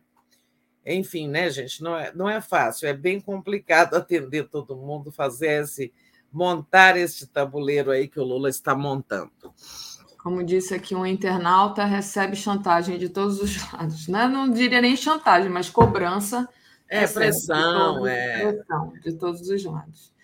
É, vamos lá, Tereza. É, vamos passar para a questão dos militares, né? Dos militares, é, a questão da Marinha, né? É, da questão do, de avançar o, a passagem de comando, né? É, tem a questão do Exército, tem até aqui uma matéria no, na home do Brasil 247, que é essa daqui. Bolsonaro nomeia indicado de Lula como comandante interino do Exército. Ele é, ainda exonerou o almirante da esquadra Marco Sampaio Olsen do, comando, do cargo de comandante de operações navais. Ele é indicado de Lula para comandar a Marinha. Que, que você tem de novidade em relação a essas passagens de comando, Tereza? Pois é, tem um mal-estar aí, porque é, desde o início a aeronáutica se recusou a antecipar a passagem de comando. É, e, então, a aeronáutica ficou. Teve boato de que é porque a aeronáutica estava no, é, articulada com o golpe, com Bolsonaro, o comandante é, Olsen né, é, desmentiu isso e é, mas não aceitou a troca de comando antes da posse do Lula. Mas estava confirmado, Flávio Dino chegou a anunciar, Flávio Dino não, o ministro da Defesa, José Múcio, chegou a anunciar que haveria troca antecipada da é, Marinha e do Exército. Né? A Marinha, entretanto, é, o ministro lá, o comandante da Marinha, ouviu o alto comando da Força e o alto comando disse que não. A Marinha, que é o primeiro ministério militar do Brasil, é a força mais antiga, mais tradicional. Marinha disse que não, é só depois que o Lula toma posse. Isso gerou um mal-estar, porque havia sido o, o ministro da Defesa, Paulo Sérgio Nogueira, tinha negociado com o novo ministro da Defesa, José Múcio, é, essa troca. Então, houve aí, tem aí um mal-estar com a Marinha também. Mas o importante é o Exército, do ponto de vista da segurança de uma cidade, de uma capital interiorizada, né, onde a, a Marinha até conta menos, né, porque aqui não tem mar, é, então, a, é isso que o Bolsonaro fez, né, negociadamente, atendendo lá a negociação que o ministro da Defesa, Paulo Sérgio Nogueira, o atual, fez. Né? Então, ele, ele nomeia interinamente o comandante é, do Exército, que, que é indicado por Lula, que será o general Arruda. Né? É, e ele também des, é, de, ele exonerou, né? Quem que ele exonerou? Opa, ele, como, ele, deixa eu ler aqui a matéria. Ele exonerou o almirante de esquadra Marco Sampaio Olsen do cargo de comandante da, de operações navais. Ele é indicado, indicado de Lula para comandar a Marinha. Então, foi exonerado porque foi indicado. Trazendo aqui a matéria que eu tinha. Estou lendo. É essa daqui. Se quiser, eu leio aqui o corpo da matéria, Tereza, para ficar não, mais claro. Não, não, não é essa a questão, é que essa informação aí não está correta. É, o Olsen é o atual comandante. Tá? É... Então, ele oficializou a troca do comando do Exército e nomeou o general Júlio César de Arruda como comandante interino do Exército a partir de 30 de dezembro. Ele é então, o indicado do presidente é, diplomata. Então, o Arruda é o indicado do Lula. Então, Isso. ele fez, o Bolsonaro fez uma nomeação provisória do general Arruda e depois o Lula vai efetivar, né? É, a, isso aí, então, está certo, a, a questão do, é, do Exército. O problema aqui que eu estava comentando é a Marinha, né? É, a Marinha que não aceitou né, é, a, a, essa troca antecipada. Antecipada, que ia ser hoje, né, Tereza? Dia 28. A gente tinha falado. Estava é, até divulgada, estava até anunciada para hoje. Isso. Mas, assim, eu acho que não há de ser nada, né? É, não vai ter nenhuma sublevação, nenhuma rebelião, nenhuma crise aí, não. É... Tereza, é, enquanto... o Olsen, o Olsen é, não foi nomeado para nova função, porque para comandante da Marinha, porque ele não, é, porque a Marinha não concordou, né? Então o Bolsonaro exonerou, mas não nomeou. A Marinha não concordou com essa nomeação antecipada que seria a do, do almirante Olsen. Mas, é, enfim, eu acho que ter, termos neste momento tenso né, o comandante do Exército, indicado por Lula, o general Arruda, é uma, já é uma coisa bastante segura. Né? Lembrando que essas conversas com os militares estão sendo feitas com muito cuidado, muita delicadeza. O ministro Zé Múcio é uma pessoa muito habilidosa, né? porque aí é uma casa de cristais. Então, por exemplo, todos foram escolhidos pelo critério de antiguidade, para que ninguém dissesse que Lula estava é, favorecendo é, é, oficiais né, superiores mais amigos ou menos amigos. Né? Ele seguiu o critério de antiguidade, todas as conversas, envolve a desmontagem dos acampamentos. Então, com muito, assim, o momento mais tenso nas relações entre o poder civil e o poder e os militares desde o fim da ditadura está sendo esse, gente. Ele, boa parte deles, né, são, são bolsonaristas, eles têm simpatia, apoiam Alguns apoiam, alguns. A gente tem diferentes graus de envolvimento das Forças Armadas com o bolsonarismo, mas há um envolvimento. Então, este é o momento mais delicado das relações entre poder civil e militares, lá desde aquele, desde aquele 1985 da eleição de Tancredo. E o Zé Múcio foi uma feliz escolha, mas olha, é, mesmo com toda a sua habilidade, essa negociação com a Marinha deu para trás. Ou seja, eles continuam querendo dar sinais de, sabe, não são sinais de, de desobediência civil, mas são sinais assim, não, a gente faz como quer, né? nós não vamos facilitar isso aí para o Lula, né? Não, não vou tomar posse antes, não vou entregar meu cargo antes da hora, fico até o último minuto. É, é isso, mas está indo bem, vamos atravessar isso. Como você disse, ficam criando marola, né? A, é. a Adriana Vaz disse assim: Tereza, ouvi que a aeronáutica não quis receber o Múcio. Seria verdade? Pergunta a nossa querida Adriana. E tem um outro. Não sei. Não tenho essa informação. É provável, porque foi só com a aeronáutica que o Múcio não conseguiu um acordo. Mas, na verdade, o Zé Múcio não negociou por uma questão de hierarquia. Ele não foi a cada comandante negociar isso, tá? porque ele estaria passando por cima do atual ministro da Defesa, Paulo Sérgio Nogueira. A conversa com Zé Múcio é com o, o ministro da Defesa, né, a quem ele vai suceder, e o ministro da Defesa que começa, que conversa com os comandantes, os três comandantes militares. Se houve essa recusa, eu acho pouco provável por isso, porque o, o Zé Múcio conversa com os comandantes via ministro Paulo Sérgio Nogueira, ministro da Defesa atual. E outro superchat aqui que eu tinha para ler da Regina Aquino: o QG do Exército é conivente com o crime ao permitir que se pratique atos contra a LSN e abrigar terroristas nos seus jardins. O Ronaldo Dias disse: impressionante, não é, Tereza? Onde o Trevoso coloca as mãos, casa mal está. O Trevoso é aquele, né? Que já está indo embora. Kaique... Ele está indo embora, né? O Kaique Butler, Ministério da Pesca para o PV salvar os peixes do Mercúrio, é, disse o Kaique. Pois é, o, a pesca, eu também pensei isso, a pesca é um bom ministério para o PV, lida com os recursos naturais, colocar regras, né? estimular a pesca, é verdade, assim, como atividade econômica, mas dentro de parâmetros ambientais corretos, né?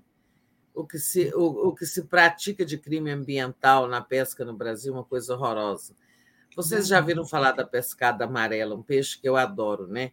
Que só dá lá no norte, no Maranhão, no, Piau, no, no Maranhão e no, e no Pará, é onde a gente encontra esse peixe maravilhoso, a pescada amarela. Resultado: estão acabando com a pescada amarela porque tem os japoneses que compram só a bexiga natatória por causa de um colágeno, de um produto que tem dentro da bexiga natatória, né? Aquela válvulazinha que faz o peixe nadar, um, um balãozinho, né? E então o que que os pescadores fazem? E, e pagam muito bem os japoneses por esse eh, insumo.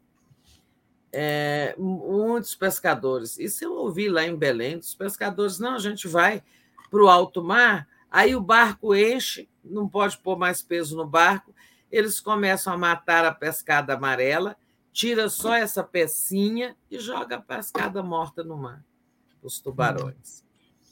Né? E com isso, sim, a pescada amarela está altamente ameaçada. É, tem que tem, tem muito crime ambiental em relação à pesca ocorrendo, para come, começando com o nosso, esse que já está indo embora, né? A gente lembra que ele foi autuado, não teve uma história é, dessa? Esse aí também pesca em lugar, pesca em lugar, Pescava em lugar proibido, né? De é. forma é, fora da lei. Tereza, deixa eu agradecer aqui o o perfil direto ao ponto mandou um superchat dizendo qual será o Ministério do Avante. Solidariedade tem quase a mesma representatividade do Avante na Câmara? Você sabe alguma O Avante, partido do André, deputado André das mídias sociais. Janones. Janones, né? Também não sei se o, o Avante vai ter alguma coisa. O Janones não vai ser ministro, assim, ainda que fosse convidado, eu até já perguntei, ele era do meu GT de transição lá, na, lá na, no CCBB, ele disse que ele é muito importante na Câmara, que ainda que fosse convidado, preferiria ficar na Câmara. Mas o Avante tem outros quadros, né? Não sei se vai ter alguma coisa para o Avante, gente. Só perguntando ao Lula. Muito bem. Bom, Tereza, vamos seguir aqui. É queria falar com você dessa viagem do Bolsonaro, né, sem a Michelle, né, que apareceu aí, parece que ela andou consultando é, consult, é, escritórios de advocacia para se divorciar, né? O embarque está é, tá previsto para hoje, né? Até o Léo começou hoje aqui o programa colocando o vídeo do trompetista tocando Jair embora lá no Alvorada. Então, estava previsto para hoje, mas pode ser deixado para sexta-feira, para ele poder assistir a troca da guarda do Exército, é isso? E hoje parece que vai ter uma solenidade de despedida. Ele também nomeou oito auxiliares. Eu estava vendo ontem é, a pressão para que ele fizesse um discurso de despedida, né, Tereza? O que, que você traz a respeito dessa ida do Bolsonaro? Já vai tarde. Eu acho que o Bolsonaro está se exilando por medo de ser preso, né? Tem uma matéria aí na nossa home dizendo que ele vai sem passagem de volta. Bom, ele nem comprou de ida porque ele vai ser levado pela FAB, né? É, o presidente que sai, e mesmo a Dilma, esses dias alguém me perguntou isso, o Pedro Rogério me perguntou isso. A Dilma foi levada pela FAB? Foi. Então, é, ele tem esse direito, a FAB levá-lo até o seu destino após deixar a presidência.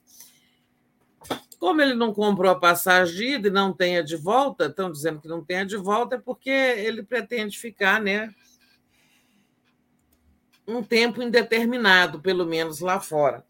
Eu acho que ele pretende ficar é, para ver o que, que acontece com os processos a que ele responde, né? é, é uma forma aí de exílio, pelo menos temporário. Né? É, há, realmente parece que a questão do casamento procede, que o casamento já estava desfeito, faltava só terminar o mandato para poder seguir com os trâmites judiciais, né? É, assim, de divórcio, tanto que a Simone, a Simone, oh, desculpem, a, a Michelle não vai né, para os Estados Unidos. É, ele deve fazer um discurso hoje. Tem um, uma cerimônia, uma solenidade de despedida com aliados próximos e tal. Já nomeou aí a equipe de oito assessores a que tem direito, né?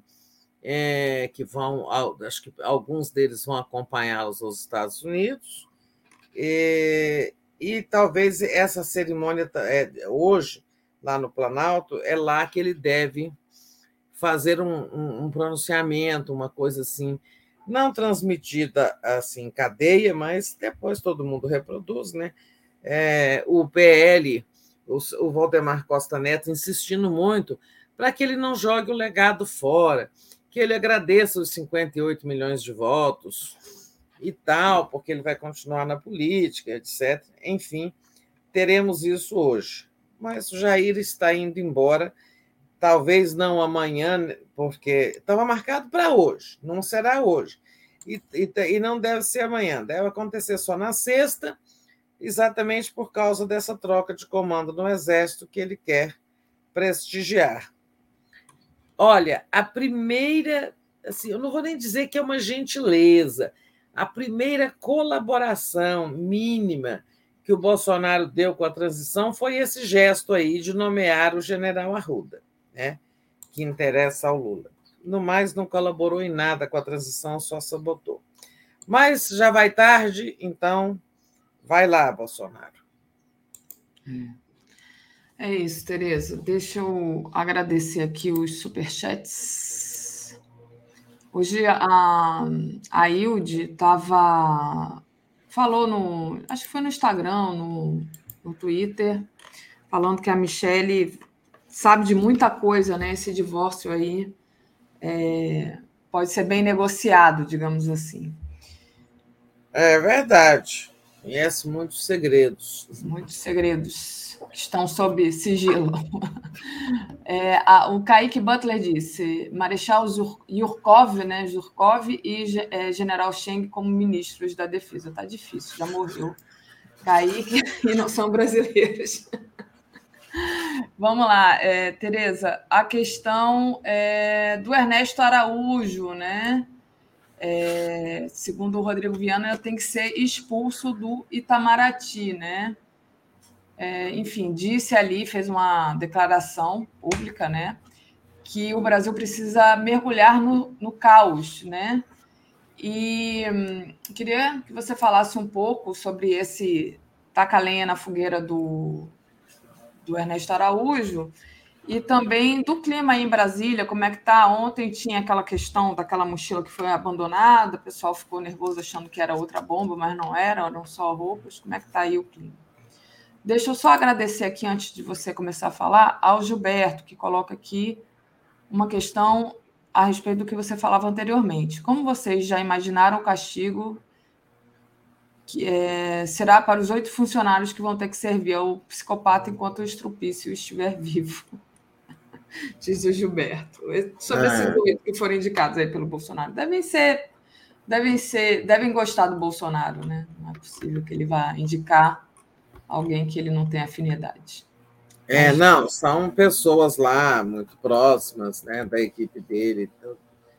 É, aqui é, eu até cantei essa pedra aqui de que o, o Flávio Dino é, ao, é, iria pedir à Força Nacional de Segurança também na posse para reforçar o esquema. E o governo Bolsonaro autorizou hoje, também fez um segundo gesto aqui, ó, autorizando o uso da Força Nacional de Segurança é, na posse do Lula porque é, o, o Dino não pode, não tem comando né, sobre a Força Nacional, mas é, ainda não é ministro empossado, mas é, houve aí essa colaboração. Então, mais um reforço nas medidas de segurança, no esquema de segurança, que já está fortíssimo, agora vai contar com a Força Nacional de Segurança.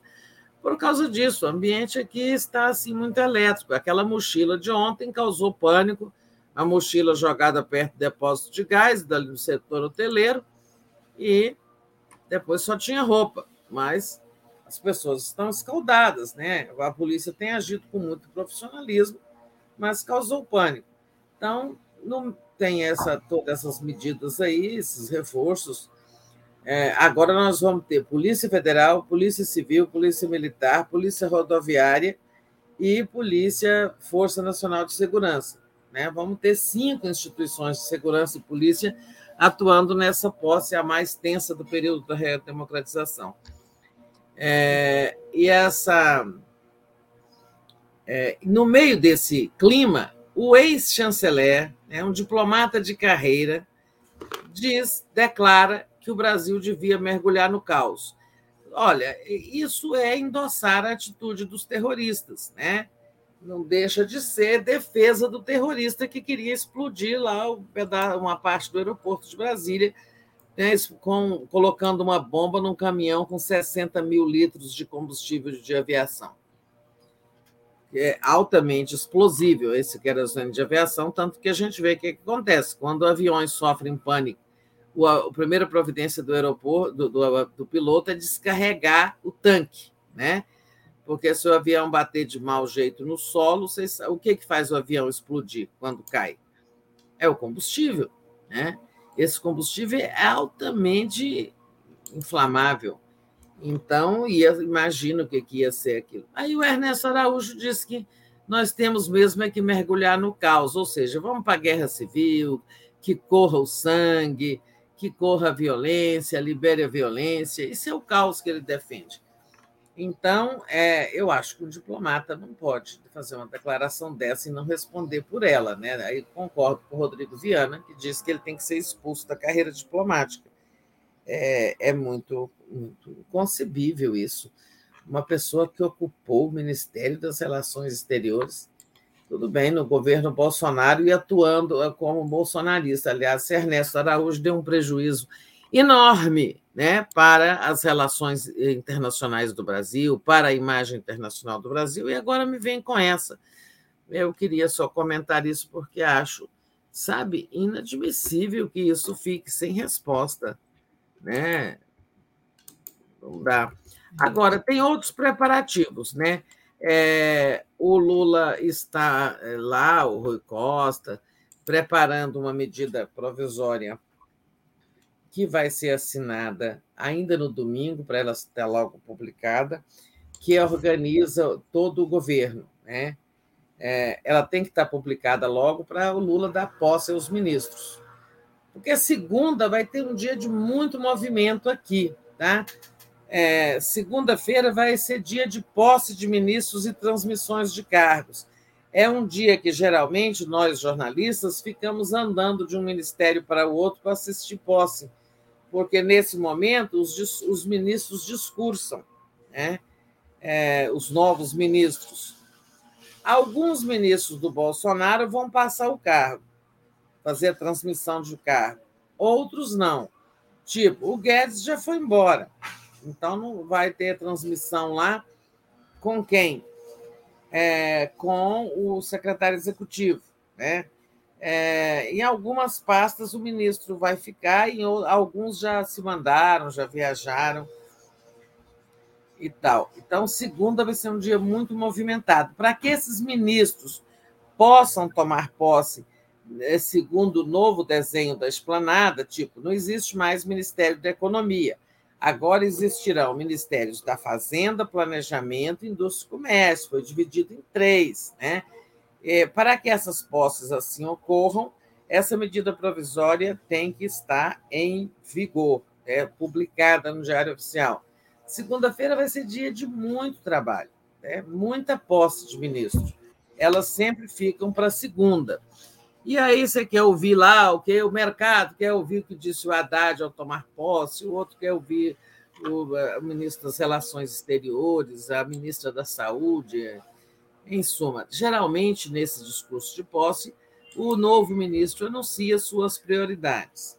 Outra coisa que está se encaminhando bem, Daphne, eu até eu não sei se foi aqui com você, não, não foi com foi com o Rodrigo Viana ontem, é, que eu disse, olha, eu estou achando que essa transmissão da faixa vai ficar por Rodrigo Pacheco presidente Sim. do Senado. E hoje eu já estou vendo notícia nesse sentido nos jornais. E eu explicava ontem aqui na, no Boa Noite com o Rodrigo Viana isso, que, olha, o Mourão é o vice, mas diz que não vai passar. Né? É, o Bolsonaro já terá ido embora. O Mourão não vai passar. Na linha sucessória, o próximo é o Arthur Lira. Mas o Arthur Lira é réu em um processo no Supremo então, quando a pessoa é ré nesse tipo de processo, né, ela já foi denunciada, não pode assumir a presidência da República, é vedado. Isso até uma vez impediu o Renan também de assumir. Na época ele era réu num processo. Eu acho que já, já foi derrubado. Mas, em suma, na, seguindo com a linha sucessória, seria vice-presidente não vai, é, presidente da Câmara não pode, o próximo é o Rodrigo Pacheco, presidente do Senado. Ou seja, mas para isso o Mourão precisa sair do país. Porque legalmente é assim: quando o presidente, basta o presidente sair do país, que o, o vice já está automaticamente é, empossado, né? o vice Mourão. Agora, se ele não sair do país, ele vai continuar sendo presidente até domingo. Mas se ele for ali para o Uruguai, ele que é lá eleito pelo Rio Grande do Sul, atravessar a fronteira, for comer uns, um, uma ovelha lá no Uruguai, como eu estou com saudade do Uruguai, é, esse, se ele fizer isso, automaticamente o Rodrigo Pacheco se torna presidente interino da República. E nessa condição ele passará a faixa para o Lula. Eu acho que vai ser essa a solução. Mas aí o Morão precisa colaborar deixando o país. Uhum. Que, que, coisa, né? Que impasse aí. Que, complicação. Não, não, tem bossa igual a essa. É só, sabe, é. só aquela lá de trás do Sarney, que foi bem complicado. Isso. Olha, deixa eu agradecer o pessoal aqui. Um, vamos lá. O Pedro Paulo Santos. Os bolsominions pediram intervenção militar e parece que foram atendidos, começando pelo acampamento de Brasília. Kaique Butler. Operação Lava Jato nos patriotários. Água neles. Ah, mandar aquele mangueirão, né? Gilberto Cruvinel. Qual será a mais alta autoridade americana na posse? A Luciana Zero. Por muito menos, uns diplomatas foram jogados no ostracismo. O Ernesto tem que ser mandado para a Sibéria. Disse aqui nossa querida Luciana. É... Tereza. Não. Só é, teve algum comentário aí que eu queria comentar antes da Luciana? Antes da Luciana, peraí. Antes da Luciana foi o Gilberto. Qual será a mais alta autoridade americana na ah, sim. Então, a mais alta é aquela secretária de interior Deb. que a Daphne já leu o nome, a Deb alguma coisa. Né? É a Deb, peraí, já vou dar. Deb começa com H. É... Então, a representação é coletiva. Tem essa Deb aí que a Daphne está achando o nome. É, é, um outro Deb Alland. Deb Alland. E o outro? O outro é o Douglas Conniff, que é o encarregado. Ela é, é secretária do Departamento do Interior. O outro é o Douglas Conniff, encarregado de negócios. E o outro é Juan Gonzalez, assistente especial do presidente diretor sênior para assuntos do hemisfério ocidental, Conselho de Segurança Nacional.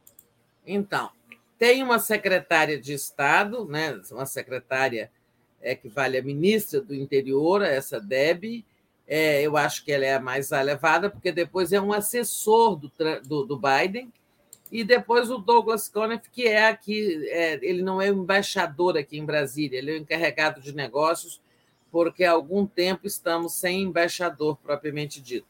Agora o Senado aprovou lá o nome de uma futura embaixadora, mas ela só veio no governo Lula. As relações com os Estados Unidos desandaram tanto com o governo Biden, não com os Estados Unidos propriamente, né, mas desandaram tanto que chegamos a esse ponto. A gente não tem embaixadora aqui dos Estados Unidos em Brasília há muito tempo. Tá? Então, o Douglas Conniff é encarregado de negócio. Eles são. É, essa trinca é que representa o governo americano. Maravilha. É, Tereza, deixa eu ver. Bom, para a gente aqui tinha Agora, acabado aí. Por que, que eles bloquearam 70 apartamentos em um hotel? Eu não sei, né? 70. Será que é tudo assim, por causa de a segurança é muita? Eles Deve bloquearam ser, né? 70 apartamentos. Ó, o... a Carla Toscani mandou um superchat aqui para a gente. Botos no Twitter de que o Bozo já embarcou. Parece que o avião da FAB decolou às duas da manhã com destino aos Estados Unidos. Vou dar uma procurada nisso aqui, mas falando da, dessa questão do clima aí é, em Brasília, sobre segurança, etc. Acho que não ouvi isso, não, gente. Tem muita não. fake, né? O ato de Twitter, né? Mas, é, qualquer... ele tem que ele tem uma cerimônia marcada hoje com várias pessoas aliadas, né? Do PL e outros aliados, ministros, mas é despedida. Ele tem isso. Ele prometeu assistir a transmissão de cargo do Comando do Exército sexta-feira. Tem muita fake. E eu quero aproveitar aqui e divulgar uma fake que é, a gente não deve divulgar, mas é, assim, às vezes é preciso desmentir, porque essa está circulando intensamente e me chegou, inclusive, por pessoas do campo progressista, perguntando o que, que eu achava, se podia ser verdade. Eles estão dizendo, espalhando, que o Lula não vai tomar posse, porque a diplomação dele é, foi ilegal. Então, como foi ilegal, porque estava subjúdice, porque o Bolsonaro tinha pedido, né, feito a contestação do resultado através do PL, e, por, e como essa diplomação não foi publicada no Diário Oficial, ele não poderá tomar posse. Isso é uma mentira. O TSE explica que é, a diplomação não tem que ser publicada em diário oficial nenhum. O, o tribunal tem autonomia suficiente para expedir, emitir e conferir o diploma ao eleito, no caso, aos eleitos que foram é, Lula e Geraldo Alckmin. E os TREs nos estados fazem o mesmo em relação aos governadores, senadores e deputados. Né? Então, se vocês ouvirem ou escutarem isso, receberem isso, ah, ele disse que o Lula não pode tomar posse, que houve um erro, o tribunal não publicou, isso é mentira. Daphne. Bom, Tereza, é verdade. É importante, é mentira. É, é, o pessoal, eles estão desesperados, né? Vamos lá, deixa eu agradecer aqui ao Fernando Geralta, que diz: vai ver a posse, Daphne? Vou sim, Fernando, não perderia jamais. Ele diz: estava animado, mas achei salgada a passagem aérea e cansativo de ir de busão. Talvez numa das caravanas anunciadas fosse, fosse mais animado aguentar a viagem, ou numa viagem de trem. Tem várias caravanas, Fernando. Agora você tem que correr, porque muitos já saíram, né? Eu acho que deve ser animadíssimo ir de caravana. Enfim, eu, eu dou força para você ainda mudar de ideia e vir, ir para a posse. Eu já estou em Brasília. Eu estou ansiosa que eu já estou aqui cometendo a, a, a tofalha e já me colocando em Brasília. Kaique Butler, Deb Lloyd e Thomas Todas, rep representante do Império. Não entendi aquilo. Deb Lloyd e Thomas Todas. Engraçado. Tá falando dos representantes dos Estados Unidos, né? É depois que eu entendi a, a piada tá, do Caio. me tira do ar aí um pouquinho que eu vou ali atender tá. uma porta, tá? Vai lá. Então, gente, é, mas tá, tá acabando também, mas a Tereza ainda volta para se despedir. Só enquanto a Tereza está indo lá, deixa eu ver se ainda tem mais algum superchat para a gente agradecer lembrando da importância de vocês deixarem o like e compartilharem essa live, né? São vocês que fazem a TV 247 continuar no ar aqui. Então, a gente que teve junto todo esse período difícil, é, vamos continuar juntos aqui, porque a vida do governo, no novo governo, não vai ser fácil. Tereza, voltou. É, já acabei aqui o meu superchat. Tinha aqui uma questão que eu queria só mostrar para você rapidinho, antes da gente finalizar que é como está repercutindo né, a, essa questão do clima tenso em Brasília. Olha só, mídia estrangeira repercute tentativa de ataque à bomba em Brasília e aponta responsabilidade de Bolsonaro. Brasil sob tensão. A imprensa internacional destaca dias de tensão diante de bolsonaristas radicais que planejam impedir posse do presidente diplomado Luiz Inácio da, Lula da Silva. Esse aqui é o Clarim, né? Mas tem outros jornais também é, que estão dando, por exemplo, a agência chinesa e a americana CNN é, re, ressaltaram na sua chamada que a, a, responsabilidade seria do Bolsonaro. Então, estão aí colocando é. realmente, apontando o dedo do Bolsonaro. Eu achei bem interessante, Tereza. Por outro lado, é, é, isso também desencoraja né, chefes de Estado que pensavam em vir, né, todo mundo fala, ah, lá está uma bagunça, né? eu acho que desencoraja um pouco. É mais um desserviço do Bolsonaro e do bolsonarismo ao Brasil. Com certeza. Enfim, gente, vou me despedir porque eu tá. preciso tá. ir ali. Tá? Vai lá, eu vou ler a programação e encerro aqui. Obrigada, Tereza. Então Beijo. Então tá. Bom dia a todos e todas. Até a noite no Boa Noite. Obrigada, Tereza. Bom, gente, só lendo aqui a programação de hoje. Agora, às 10 horas, tem o um mundo como ele é. Ucrânia inventa pretextos para não negociar acordo de paz com a Rússia. Às 11 horas tem o Giro das 11, Tebet no planejamento, com a Élica Takimoto, a Ieda Leal e convidados. Às 13 horas, TV Pública é Coisa Séria, com Joel Zito Araújo, no podcast do Conde. Às 14 horas, 2023, a volta de Lula e a luta contra o bolsonarismo, com Fernanda Curti. Às 15 horas tem o Jefferson Miola, a posse de Lula e o risco de terrorismo. Às 16 horas, Bolsonaro é o maior líder terrorista do mundo, diz o César Calejon. Às 17 horas tem Cultura e Justiça com Tamires Sampaio. Às 18 horas a gente tem o Léo Quadrado, 18h30, Boa Noite 247, 22 horas o dia em 20 minutos.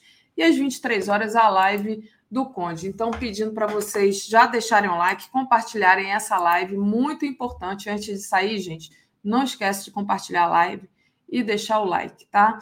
É, e com isso eu vou me despedindo daqui de vocês. Continuem aí para irem direto para o mundo como ele é. Valeu, gente.